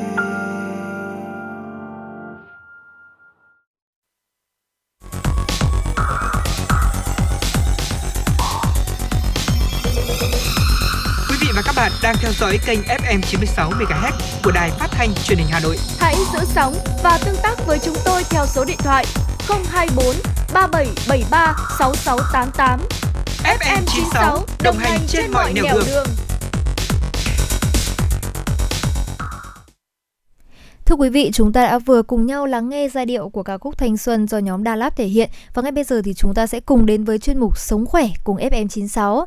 Thưa quý vị, có lẽ là càng trong những tình hình dịch bệnh như hiện nay thì sức khỏe càng được đặt lên trên hết. Và làm thế nào để có thể đảm bảo được một sức khỏe luôn luôn được uh, giữ vững này, và làm thế nào để chúng ta có thể bảo toàn được sức khỏe của mình trong những ngày thời tiết như thế này, thì Hạnh nghĩ rằng là có một cách cực kỳ đơn giản mà quý vị có thể giúp cho sức khỏe của mình tốt lên, đó chính là hãy chuẩn bị cho mình một giấc ngủ tốt. Nhưng mà làm thế nào để chúng ta có thể là đảm bảo cho mình một giấc ngủ sâu, một giấc ngủ ngon và ngủ đúng cách thì có lẽ là không phải ai cũng biết. Và ngày hôm nay thì chúng ta hãy cùng tìm hiểu là những thói quen xấu trước khi đi ngủ khiến cơ thể dễ già nua, giảm tuổi thọ. Và thực sự là nếu quý vị, chúng ta nếu biết những thói quen này thì bỏ nhanh còn kịp thưa quý vị. Bởi vì giấc ngủ rất quan trọng với sức khỏe con người. Một giấc ngủ ngon có thể khiến cơ thể hồi phục kỳ diệu sau một ngày làm việc mệt mỏi. Tuy nhiên thì có rất nhiều người mắc phải các thói quen xấu trước khi đi ngủ khiến cho giấc ngủ không ngon và ảnh hưởng đến sức khỏe lâu dài. Đầu tiên là thói quen chúng ta sẽ thường không cởi uh... áo lót, khuyên tai và đồng hồ trước khi đi ngủ. À, ngủ trong khi mà chúng ta vẫn mặc đồ lót sẽ làm tăng gánh nặng lên ngực và cản trở sự phát triển tự nhiên của ngực. Và khi mà chúng ta ngủ thì cơ thể cũng sẽ chịu áp lực của áo ngực trong tình trạng cài khuy thật chặt. Ngoài ra thì các vật thể khác như là trang sức hay đồng hồ, đồ dùng thời trang mà chúng ta sử dụng ở bên ngoài cũng không thể làm thư giãn hoàn toàn làn da. Vì vậy nên là chúng ta sẽ không thể nào mà ngon giấc được. À, trước khi đi ngủ thì chúng ta lưu ý là nên tháo đồ trang sức như là bông tai, đồng hồ, dây chuyền và để làn da của mình có thể thư giãn hoàn toàn trong khi ngủ. Điều này thì cũng giúp cho cái việc lưu thông máu và giúp bạn ngủ ngon hơn. Tiếp theo đó chính là chúng ta không nên để da mặt bẩn đi ngủ thưa quý vị. Bởi vì ban ngày thì da mặt chúng ta đã phải là tiếp xúc với rất nhiều những bụi bẩn và vi khuẩn, nên mà nếu không được làm sạch thì sẽ tạo điều kiện cho mụn sinh sôi và nảy nở. Thế nên là để có thể được có làn da khỏe đẹp, tươi trẻ thì quý vị cần vệ sinh da mặt trước khi đi ngủ. Và Hoài nghĩ rằng thì không chỉ là các chị em phụ nữ chúng ta cần vệ sinh và skin care da mặt thật kỹ trước khi đi ngủ đâu, mà cả những đấng mày râu thì cũng nên quan tâm đến làn da của mình một chút đúng không ạ? Đặc biệt là trong những thời tiết như hiện tại, cái cảm giác là khô hanh thì chúng ta có thể là thoa kem dưỡng này và thoa cả dưỡng môi cho chúng ta có thể là đảm bảo được làn da vẫn mịn màng và đôi môi của chúng ta thì vẫn không bị quá là khô ráp trong thời tiết hiện tại. Dạ vâng, bên cạnh đó thì một thói quen mà đa số mọi người hiện nay đều mắc phải đó chính là xem điện thoại. Các nhà nghiên cứu thì cũng đã chỉ ra rằng là ánh sáng xanh phát ra từ màn hình điện thoại có thể gây ra rối loạn giấc ngủ. Theo đó thì ánh sáng xanh ức chế sự tiết melatonin từ cơ thể của con người và khiến não ảo tưởng rằng đó là ban ngày, dẫn đến não vẫn ở trạng thái tỉnh táo. Tốt nhất là bạn nên tắt máy tính và điện thoại trước khi đi ngủ khoảng một tiếng đồng hồ. Ờ, như Bảo Trâm thì Bảo Trâm cũng có cái thói quen rằng là uh, trước khi đi ngủ sẽ sử dụng điện thoại, ừ. hoặc là mình sẽ dùng điện thoại để làm báo thức nhưng mà mình Đúng sẽ rồi. để uh, rất là gần. Vì ừ. vậy nên là những cái phóng xạ từ điện thoại mà nó phát ra thì cũng ảnh hưởng rất nhiều đến mình. Và để cải thiện cái giấc ngủ của mình cũng ừ. như là uh, để tránh cái sự độc hại của điện thoại thì uh, tôi đã mua cho mình một cái đồng hồ báo thức vào đến đầu giường. Thực sự là Hồng Hạnh nghĩ rằng là không phải chỉ có Bảo Trâm đâu mà kể cả Hồng Hạnh và rất nhiều những bạn trẻ hiện tại thì chúng ta cũng đều có thói quen là sử dụng điện thoại đến tận khi đi ngủ. Và đôi lúc thì chúng ta đã cảm thấy rằng đấy là một việc không thể thiếu. Cảm giác là nếu mà không có điện thoại ở bên cạnh thì sẽ cảm thấy vô cùng là bất an vậy. Và vì vậy mà hiện nay thì cũng có rất nhiều những lời khuyên đưa ra dành cho các bạn trẻ là nếu mà muốn giấc ngủ sớm hơn này, sâu hơn và ngon giấc hơn thì chúng ta nên hạn chế sử dụng điện thoại. Và Bảo Trâm cũng đã gợi ý cho quý vị thính giả một cái cách rất là tuyệt vời đúng không? Là hãy đầu tư cho mình một chiếc đồng hồ báo thức để chúng ta là thay vì đặt báo thức bằng đồng hồ điện thoại thì chúng ta sẽ đặt báo thức bằng chiếc đồng hồ của mình. Thì như thế chúng ta sẽ giảm cái tác động với điện thoại và chúng ta cũng để cái điện thoại xa cơ thể để giúp chúng ta có thể ngủ ngon giấc hơn. Và tiếp theo đó chính cũng là một thói quen mà Hồng Hạnh nghĩ rằng là rất nhiều chị em phụ nữ chúng ta có thể mắc phải khi đi ngủ, đó chính là không tháo kính áp tròng hoặc là keo mi mắt lông mi giả trước khi đi ngủ. Bởi vì trong khi ngủ thì quý vị cần đặc biệt chú ý là làm sao để cho da mắt được thư giãn tối đa. Nếu bạn đang dùng kính áp tròng này, dán mi giả hay là lông mi giả thì nên tháo ra trước khi đi ngủ. Nếu bạn ngủ với miếng dán mí trong một thời gian dài thì sẽ thúc đẩy quá trình hình thành ra các nếp nhăn và chân chim trên mắt. Chỉ bằng cách để mắt thư giãn thì bạn mới có thể thư giãn thực sự và chìm vào giấc ngủ sâu một cách hoàn toàn. Một điều nữa mà quý vị thính giả chúng ta cũng cần lưu ý đó là việc à, sử dụng gối không phù hợp. Nếu như mà chúng ta sử dụng cái gối quá cao thì sẽ dẫn đến cái tình trạng là bị khó chịu ở cổ hoặc là sẽ bị gù lưng. Còn nếu như mà gối quá thấp thì sẽ dễ gây ra cái tình trạng là gối trượt, và theo đó thì chiều cao cho gối dành cho người lớn là từ tám đến mười hai xăng ti mét, có một cái độ mềm mại và độ cứng vừa phải. Ngay sau khi mà chia sẻ nghe cái chia sẻ của Bảo Trâm và Hồng Hạnh thì có lẽ là nhiều quý vị thính giả ngày hôm nay về mình cũng sẽ xem coi là ở nhà mình cái gối của mình đã đủ cái chiều cao đúng đến rồi. Từ tám đến mười hai xăng ti mét hay chưa.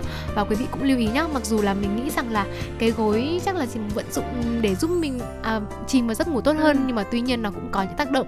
Bên cạnh đó thì cần phải lưu ý là vệ sinh vào gối thường xuyên, bởi vì đúng nếu rồi. như mà không vệ sinh thường xuyên mà chúng ta à, nằm ngủ, cái da mặt của chúng ta tiếp xúc thì cũng dễ gây ra tình trạng là mụn ạ.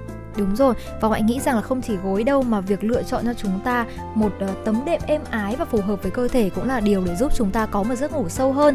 Với tùy từng độ tuổi thì chúng ta sẽ có những cái mức đệm phù hợp khác nhau. Vì vậy mà việc lựa chọn cho chúng ta là bộ chăn gối này, đệm phù hợp thì sẽ khiến cho dù chúng ta có một giấc ngủ ngon hơn. Và tiếp đến thì Ngoại nghĩ rằng đây là một lỗi mà Ngoại nghĩ là chắc là mắc nhiều hơn ở những cánh mày râu đi. Đó chính là tập thể dục quá mức trước khi đi ngủ. Thì đôi lúc là trong những cái ngày làm việc uh, có nghĩa là quá là bận rộn đi ạ, thì chúng ta không có thời gian để tập thể dục vào ban ngày và buổi chiều, thì rất nhiều anh là chúng ta uh, tranh thủ mình tập thể dục trước khi đi ngủ, nhưng mà điều này cũng không phải là tốt đâu thưa ạ. Bởi vì là tập thể dục quá mức thì có thể gây ra mệt mỏi, và tập thể dục thì có thể khiến não quá phấn khích và khiến mọi người có chất lượng giấc ngủ kém hơn.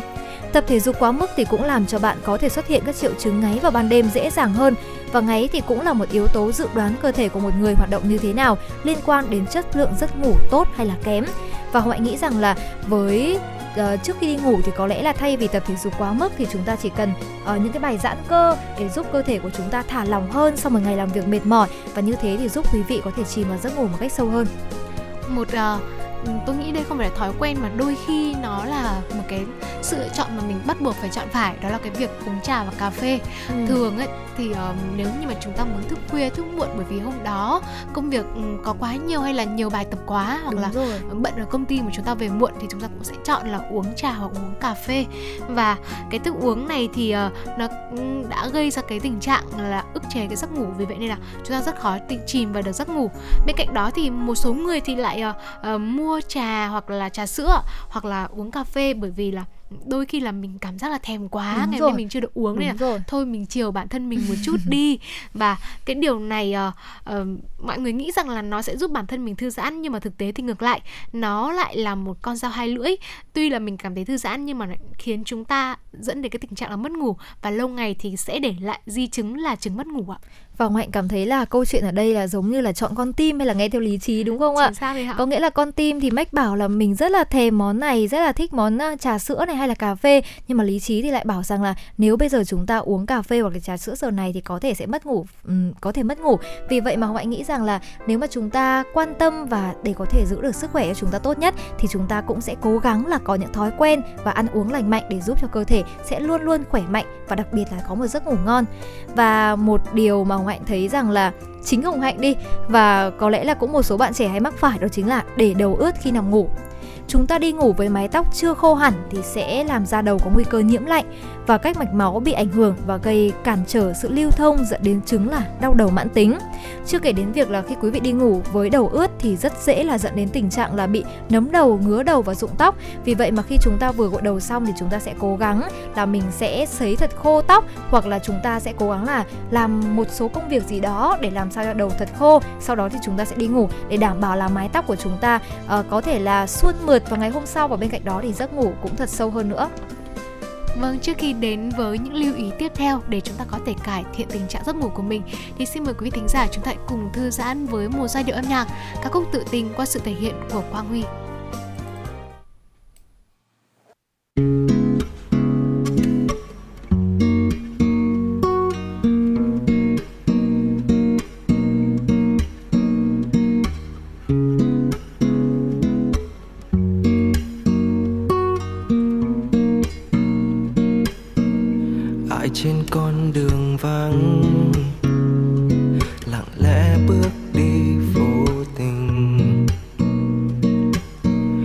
lại trong căn phòng tôi, một góc khuất đen vô hình.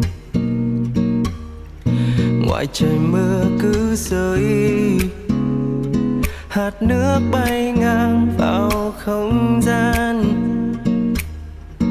Ừ thì mưa cứ rơi, rơi chết con tim nhỏ nhói. Hòa lòng theo cơn gió, từng có ai bên ai lúc buồn. Ừ thì tôi thương đó, người có biết đâu người đi. Thôi về, đừng khiến bao nhiêu suy tư của tôi ngày xưa giờ chỉ còn là dĩ vãng. Ừ thì xung quanh luôn u buồn mà vắng bóng người, nên căn phòng kia ngày xưa giờ thêm một màu tăm tối. Còn lại mình tôi bên cây đàn, ngồi khóc thương cho ai, cho ai đấy, cho tôi mình tôi. Một mình em có quay về, em có quay về, thấy tôi một mình. Oh baby em có quay về, em có quay về, thấy tôi tự tình.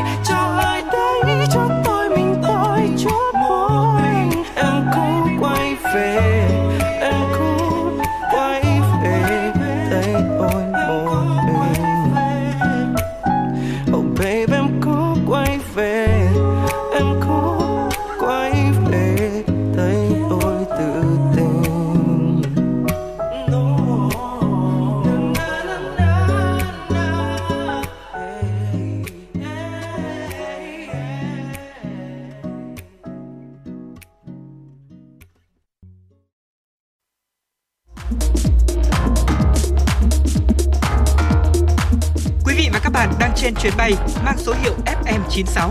Hãy thư giãn, chúng tôi sẽ cùng bạn trên mọi cung đường. Hãy giữ sóng và tương tác với chúng tôi theo số điện thoại không hai bốn ba bảy bảy ba sáu sáu tám tám.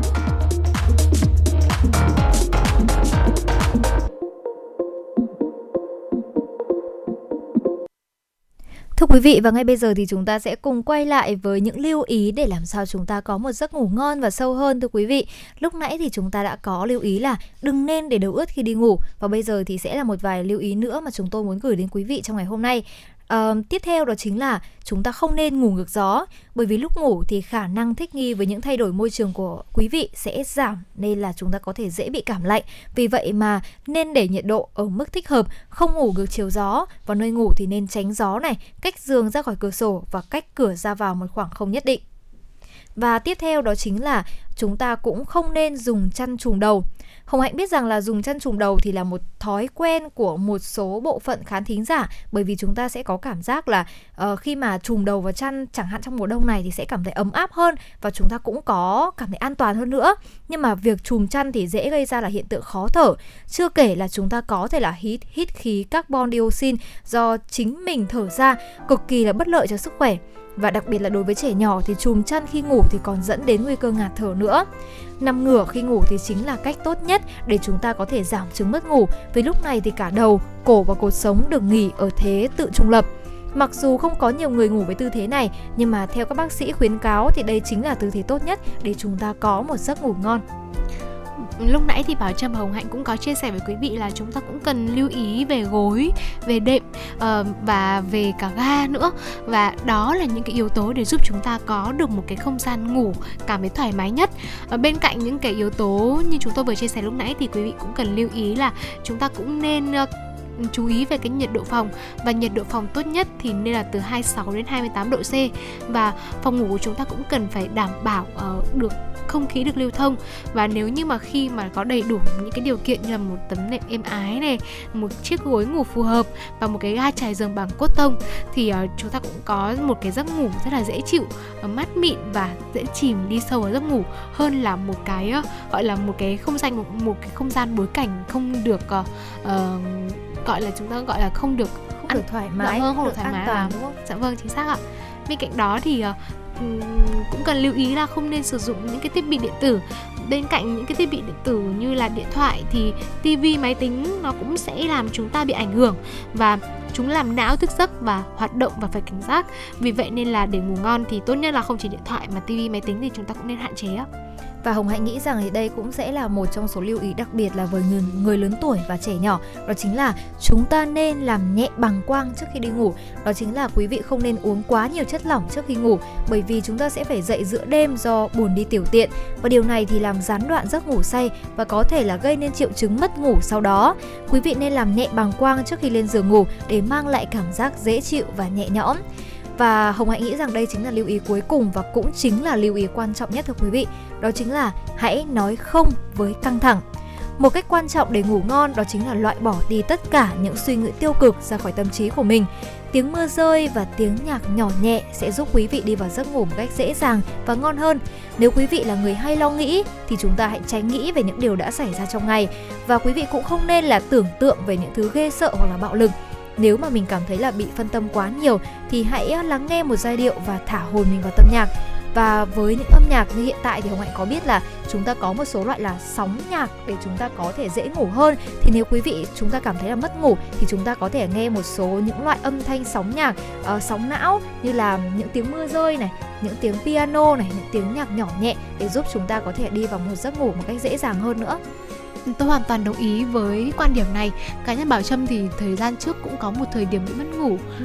Và lúc đó thì mình cũng chọn nghe loại nhạc baroque, và cái nhạc này thì cũng giúp mình thoải mái tinh thần đi vào giấc ngủ rồi. Và bên cạnh đó thì khi mà mình muốn tập trung học tập thì mình ừ. sử dụng loại nhạc này nó đúng cũng rồi. Rất là hiệu quả. Có thể thấy rằng là âm nhạc cũng là một điều tuyệt vời trong cuộc sống, đúng không ạ? Và chắc chắn rằng là Bảo Trâm và Hồng Hạnh cũng sẽ chia sẻ đến quý vị một vài mẹo để giúp chúng ta có thể cải thiện sức khỏe bản thân ở trong những cái số sức khỏe cùng ép em tiếp theo. Còn bây giờ thì xin được quay trở lại với những tin tức. Thưa quý vị, và ngày đầu tiên thì chúng ta sẽ cập nhật một số tin tức sau đây. Bộ Công Thương cho biết đang tổ chức lấy ý kiến đóng góp ý dự thảo luật bảo vệ quyền lợi người tiêu dùng sửa đổi. Theo đó, dự thảo luật bảo vệ quyền lợi người tiêu dùng sửa đổi có bảy chương, tám mươi điều. So với luật bảo vệ quyền lợi người tiêu dùng năm hai không một không thì có sáu chương, năm mươi mốt điều. Dự thảo luật giữ nguyên mười ba điều, sửa đổi ba mươi tám điều và bổ sung hai mươi chín điều. Trong đó bổ sung một chương về bảo vệ quyền lợi người tiêu dùng trong các giao dịch đặc thù với tổ chức cá nhân kinh doanh. Luật bảo vệ quyền lợi người tiêu dùng đã được Quốc hội khóa mười hai kỳ họp thứ tám thông qua ngày mười bảy tháng mười một năm hai nghìn không trăm mười, có hiệu lực thi hành từ ngày mùng một tháng bảy năm hai nghìn không trăm mười một. Tuy nhiên, sau hơn mười năm thi hành, luật bảo vệ quyền lợi người tiêu dùng đã phát sinh nhiều vướng mắc, bất cập, một số quy định không còn phù hợp với thực tiễn. Trong đó có nhiều quy định quan trọng liên quan đến phạm vi điều chỉnh, đối tượng điều chỉnh, giao dịch giữa tổ chức cá nhân kinh doanh và người tiêu dùng. Các giao dịch có sự tham gia của nhiều bên hoặc có yếu tố nước ngoài. Các cơ quan, tổ chức cá nhân có ý kiến đóng góp gửi về địa chỉ Cục Cạnh tranh và Bảo vệ người tiêu dùng, Bộ Công Thương, số hai mươi lăm Ngô Quyền, quận Hoàn Kiếm, Hà Nội, email b v n t d a còng m o i t chấm gov chấm v n, thời gian lấy ý kiến đến trước ngày mười một tháng ba năm hai nghìn không trăm hai mươi hai. Bộ Công Thương vừa ban hành thông, thông tư sửa đổi bổ sung thông tư ba mươi ba quy định hệ thống tiêu chí của chương trình thương hiệu quốc gia Việt Nam.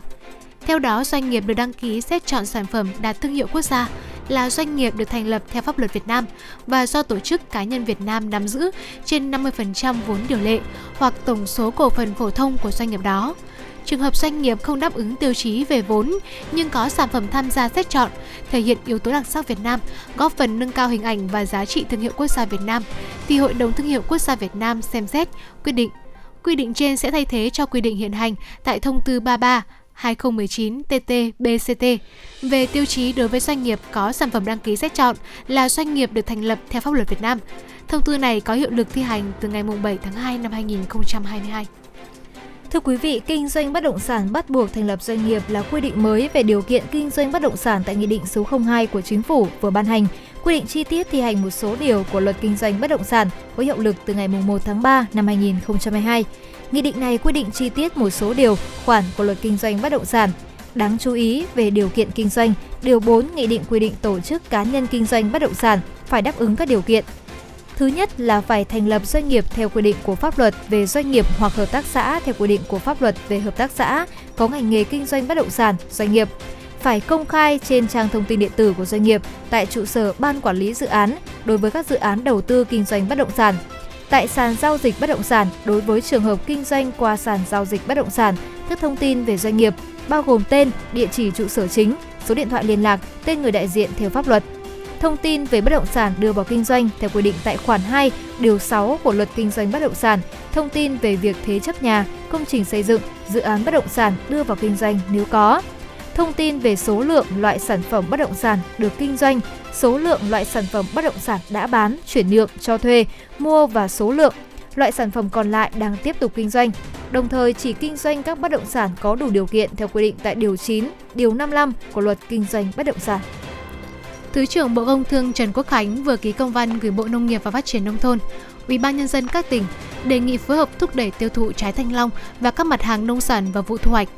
Theo đó, Bộ Công Thương đề nghị Bộ Nông nghiệp và Phát triển Nông thôn cần chủ trì phối hợp với Ủy ban nhân dân các tỉnh vùng trồng và sản xuất nông thủy sản, ra soát thực hiện nghiêm túc các quy định về truy xuất nguồn gốc sản phẩm, an toàn thực phẩm, đồng thời tăng cường quản lý chặt chẽ để đảm bảo quy trình sản xuất an toàn theo yêu cầu phòng chống dịch covid mười chín, từ khâu trồng, thu mua, bao gói, phân loại tới khâu vận chuyển để xuất khẩu.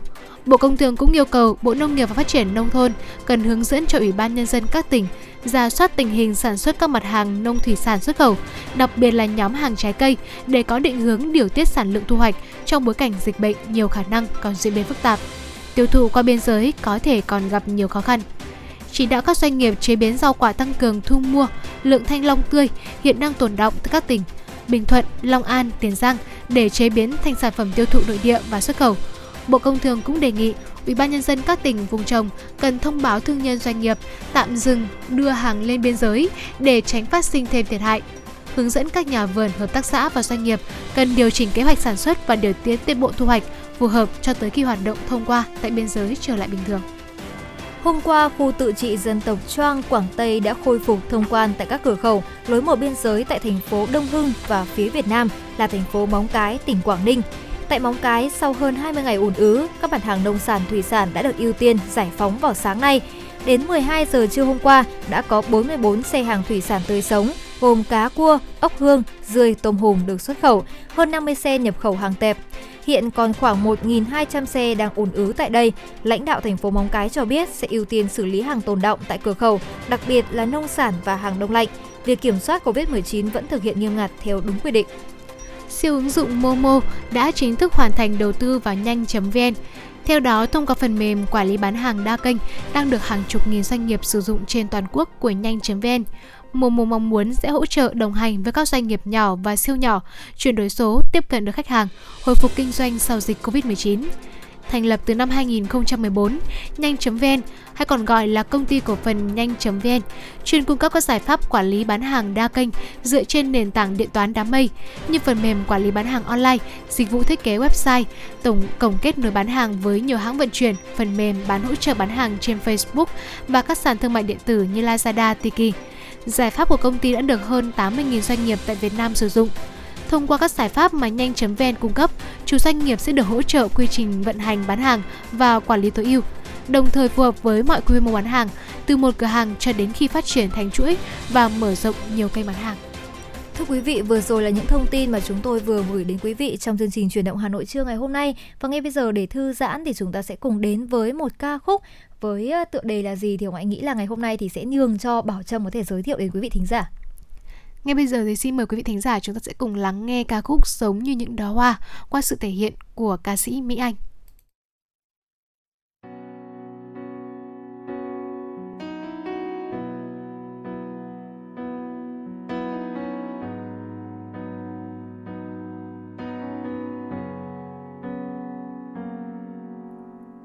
Tôi từng mong đời trôi thật nhanh để cho lòng tôi chẳng vương sầu đau. Trên đời thiếu những nụ cười muộn phiền răng lưới khắp nơi.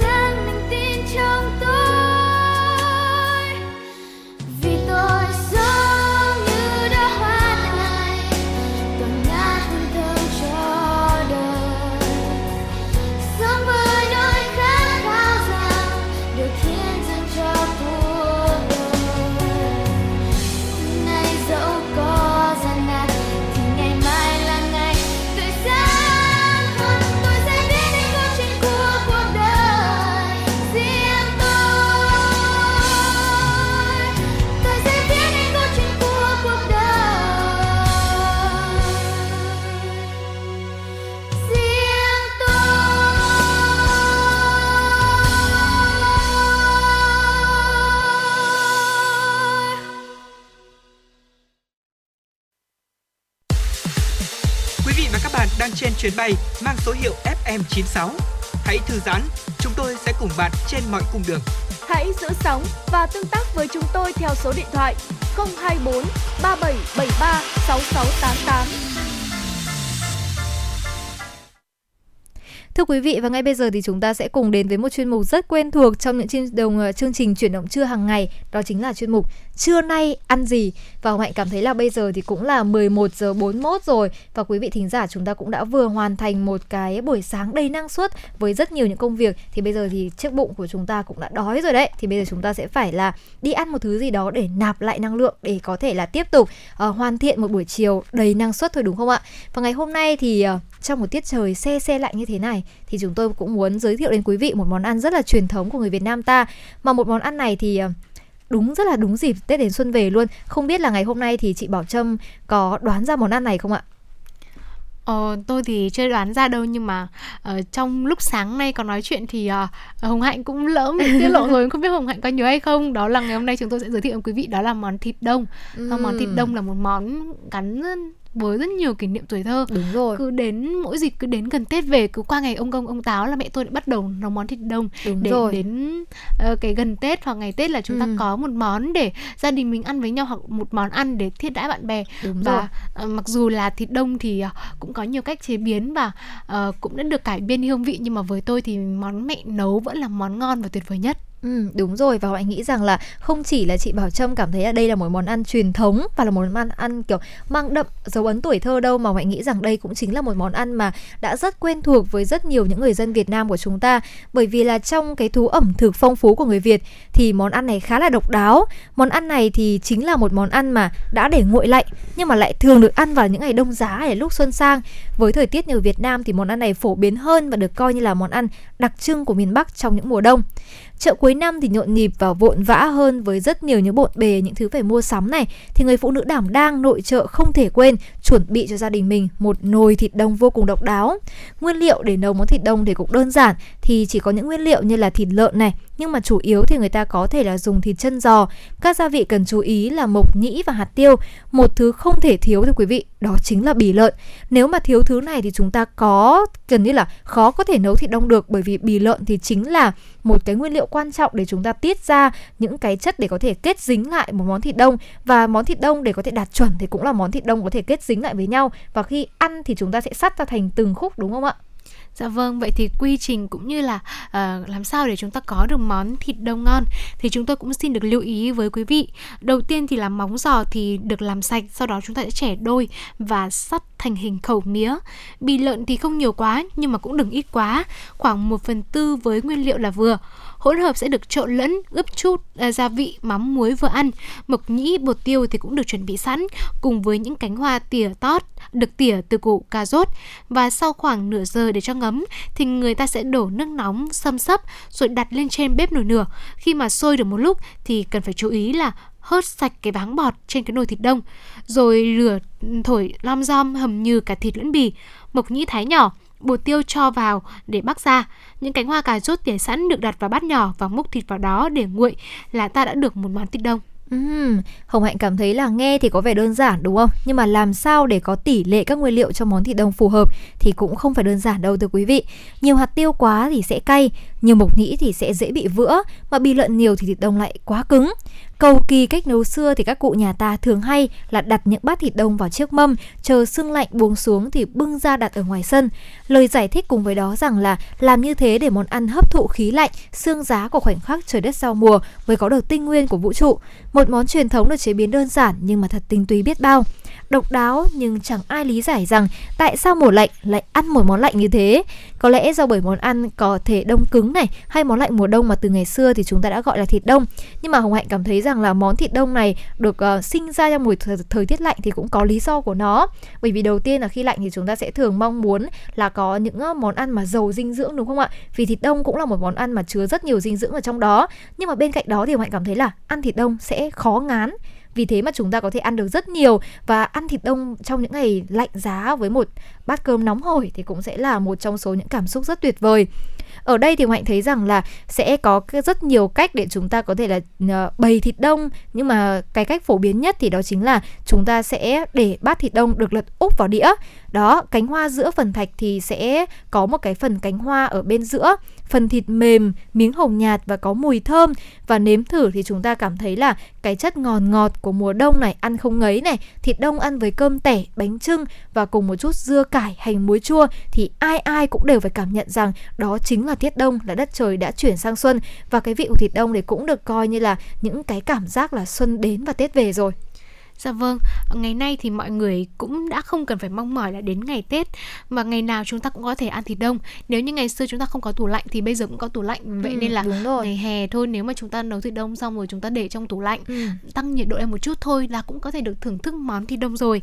Nhưng mà uh, mặc dù là cái cách thức nấu thịt đông thì có thể thay đổi đôi chút, nhưng mà... Um, những cái công thức thì nó vẫn được uh, cũng như là những cái nguyên liệu thì vẫn được theo truyền thống.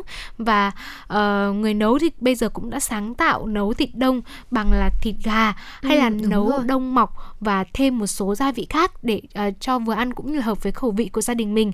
Nhưng mà dù là được nấu bằng công thức gì thì cũng không thể thiếu được đó là bì lợn và sự khéo léo của đầu bếp để đông trong cùng hương vị ngọt của xương đông. Và cỗ Tết xưa thì có chăng là chúng ta thiếu giò, thiếu chả nhưng không thể thiếu được bát thịt đông thưa quý vị. Bây giờ thì đầy đủ với cỗ bàn thịnh soạn, món thịt đông vẫn luôn được các mẹ, các chị và các bà chu đáo chuẩn bị cùng với thịt mỡ, dưa hành. Mâm cơm tất niên cúng tổ tiên hạ xuống, cả nhà quây quần bên nhau để chia sẻ những vui buồn của ba trăm sáu mươi lăm ngày ngắn ngủi.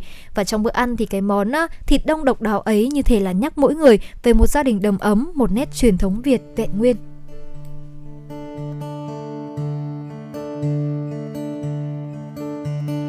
Tiếng Việt dù bên nôi, tiếng mẹ thương vô bờ, đưa con vào đời bằng vần thơ.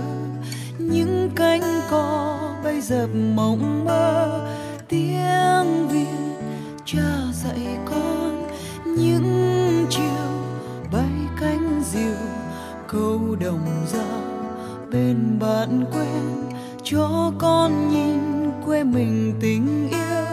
Tiếng Việt trong bài thơ, có người xưa chinh phục ngồi mỏi mòn đợi chờ chính phủ. Hóa đã rồi lời ca vẫn còn. Tiếng Việt còn trong mỗi người, người Việt còn thì còn nước non. Giữ tiếng Việt như ngày nào, hào hùng xưa mãi vọng ngàn sao. Tiếng Việt còn trong mỗi người, hồn Việt mình còn nguyên vẹn tròn. Giữ tiếng Việt cho nói đời, lời quê hương ấy lời sẵn son.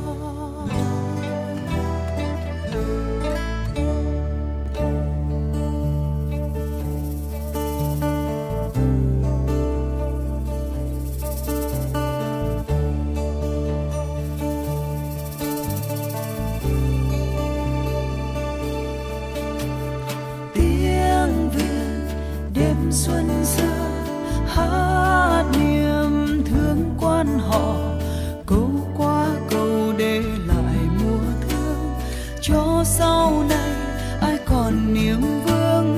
Tiếng Việt trên dòng sông, có điều năm ai buồn, ai chờ ai đến bờ xưa, ai chưa về ai còn đổi mưa.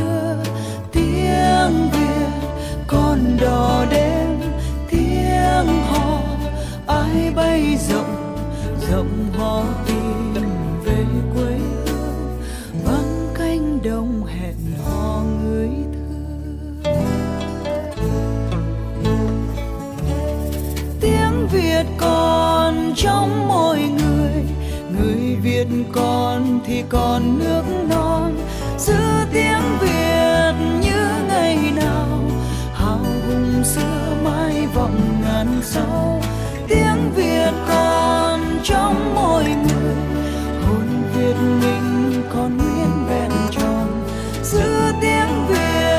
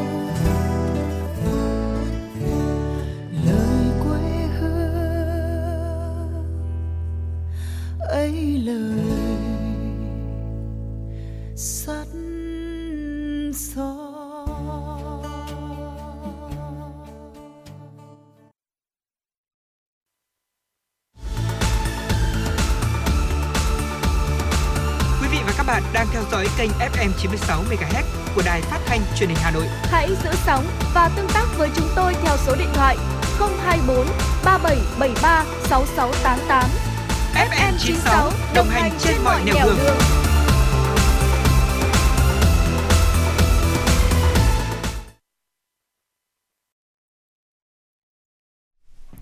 Thưa quý vị, và ngay bây giờ thì chúng ta sẽ cùng quay lại với những thông tin mà phóng viên của chúng tôi vừa cập nhật.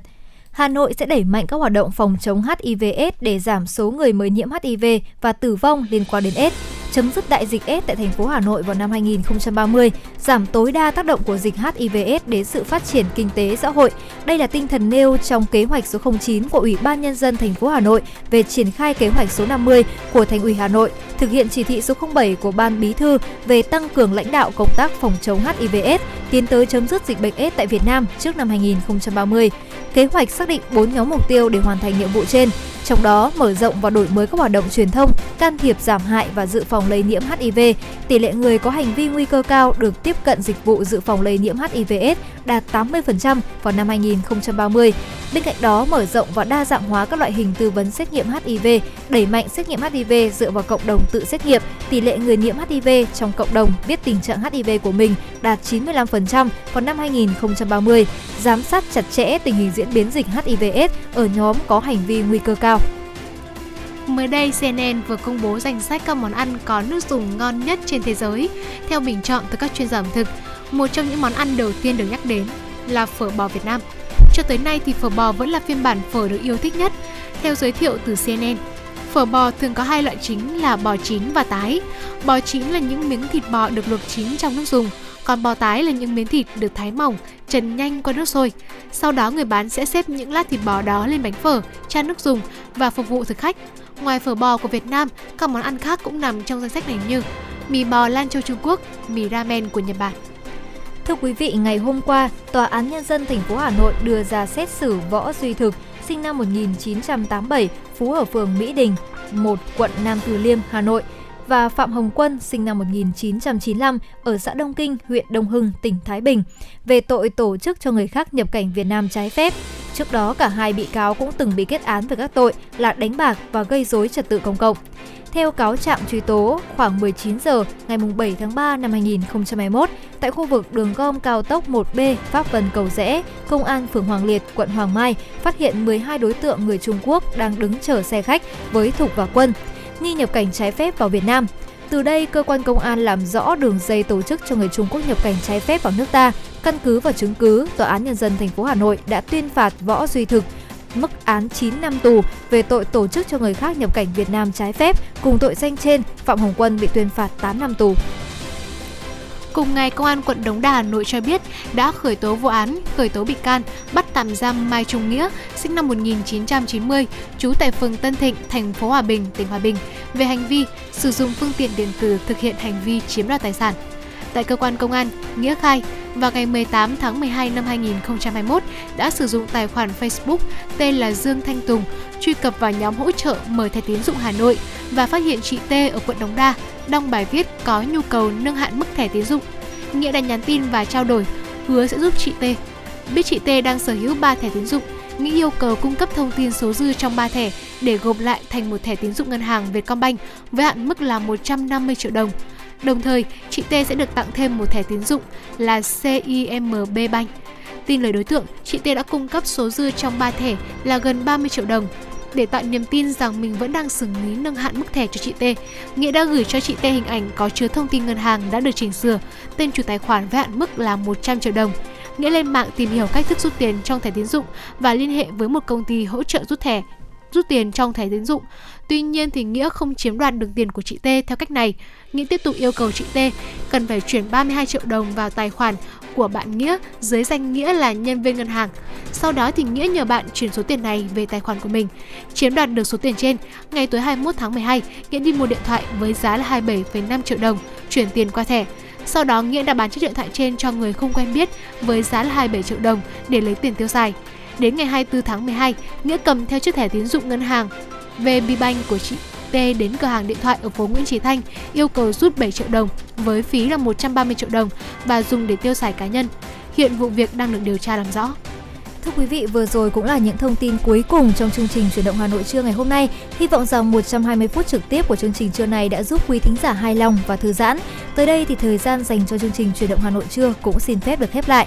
Chịu trách nhiệm nội dung Phó Tổng Giám đốc Nguyễn Tiến Dũng, tổ chức sản xuất Xuân Luyến, thư ký Kim Anh, kỹ thuật viên Quốc Hoàn, hot chương trình là Bảo Trâm, Hồng Hạnh. Hẹn quý vị trong khung giờ từ mười sáu giờ đến mười tám giờ chiều nay. Thân ái chào tạm biệt.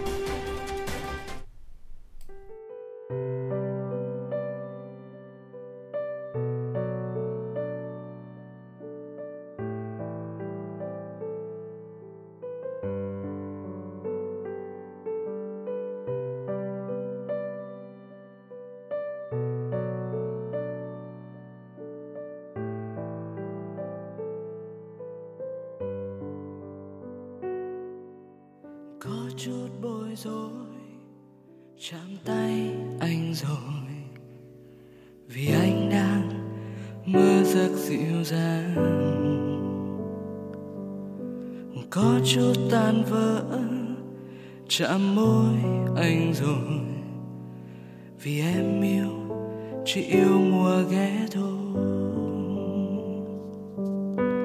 Có chút thương nhớ lan môi nhẹ nhàng khi em yên say trong giấc. Có chút yêu dấu chỉ là mơ mộng thôi. Mong được có em, người nói yêu anh đi, người nói thương anh đi, để cho con tim này đừng ngóng trong hao cây. Hãy đến bên anh đi, để cho tình trọn vẹn chúng ta, vì nơi con tim này luôn có tình yêu sâu kín cùng thương nhớ. Cho em, người nói yêu anh đi, người nói thương anh đi, để cho con tim này đừng ngóng trong hao gầy. Hãy đến bên anh đi, để cho tình trọn vẹn chúng ta, vì nơi con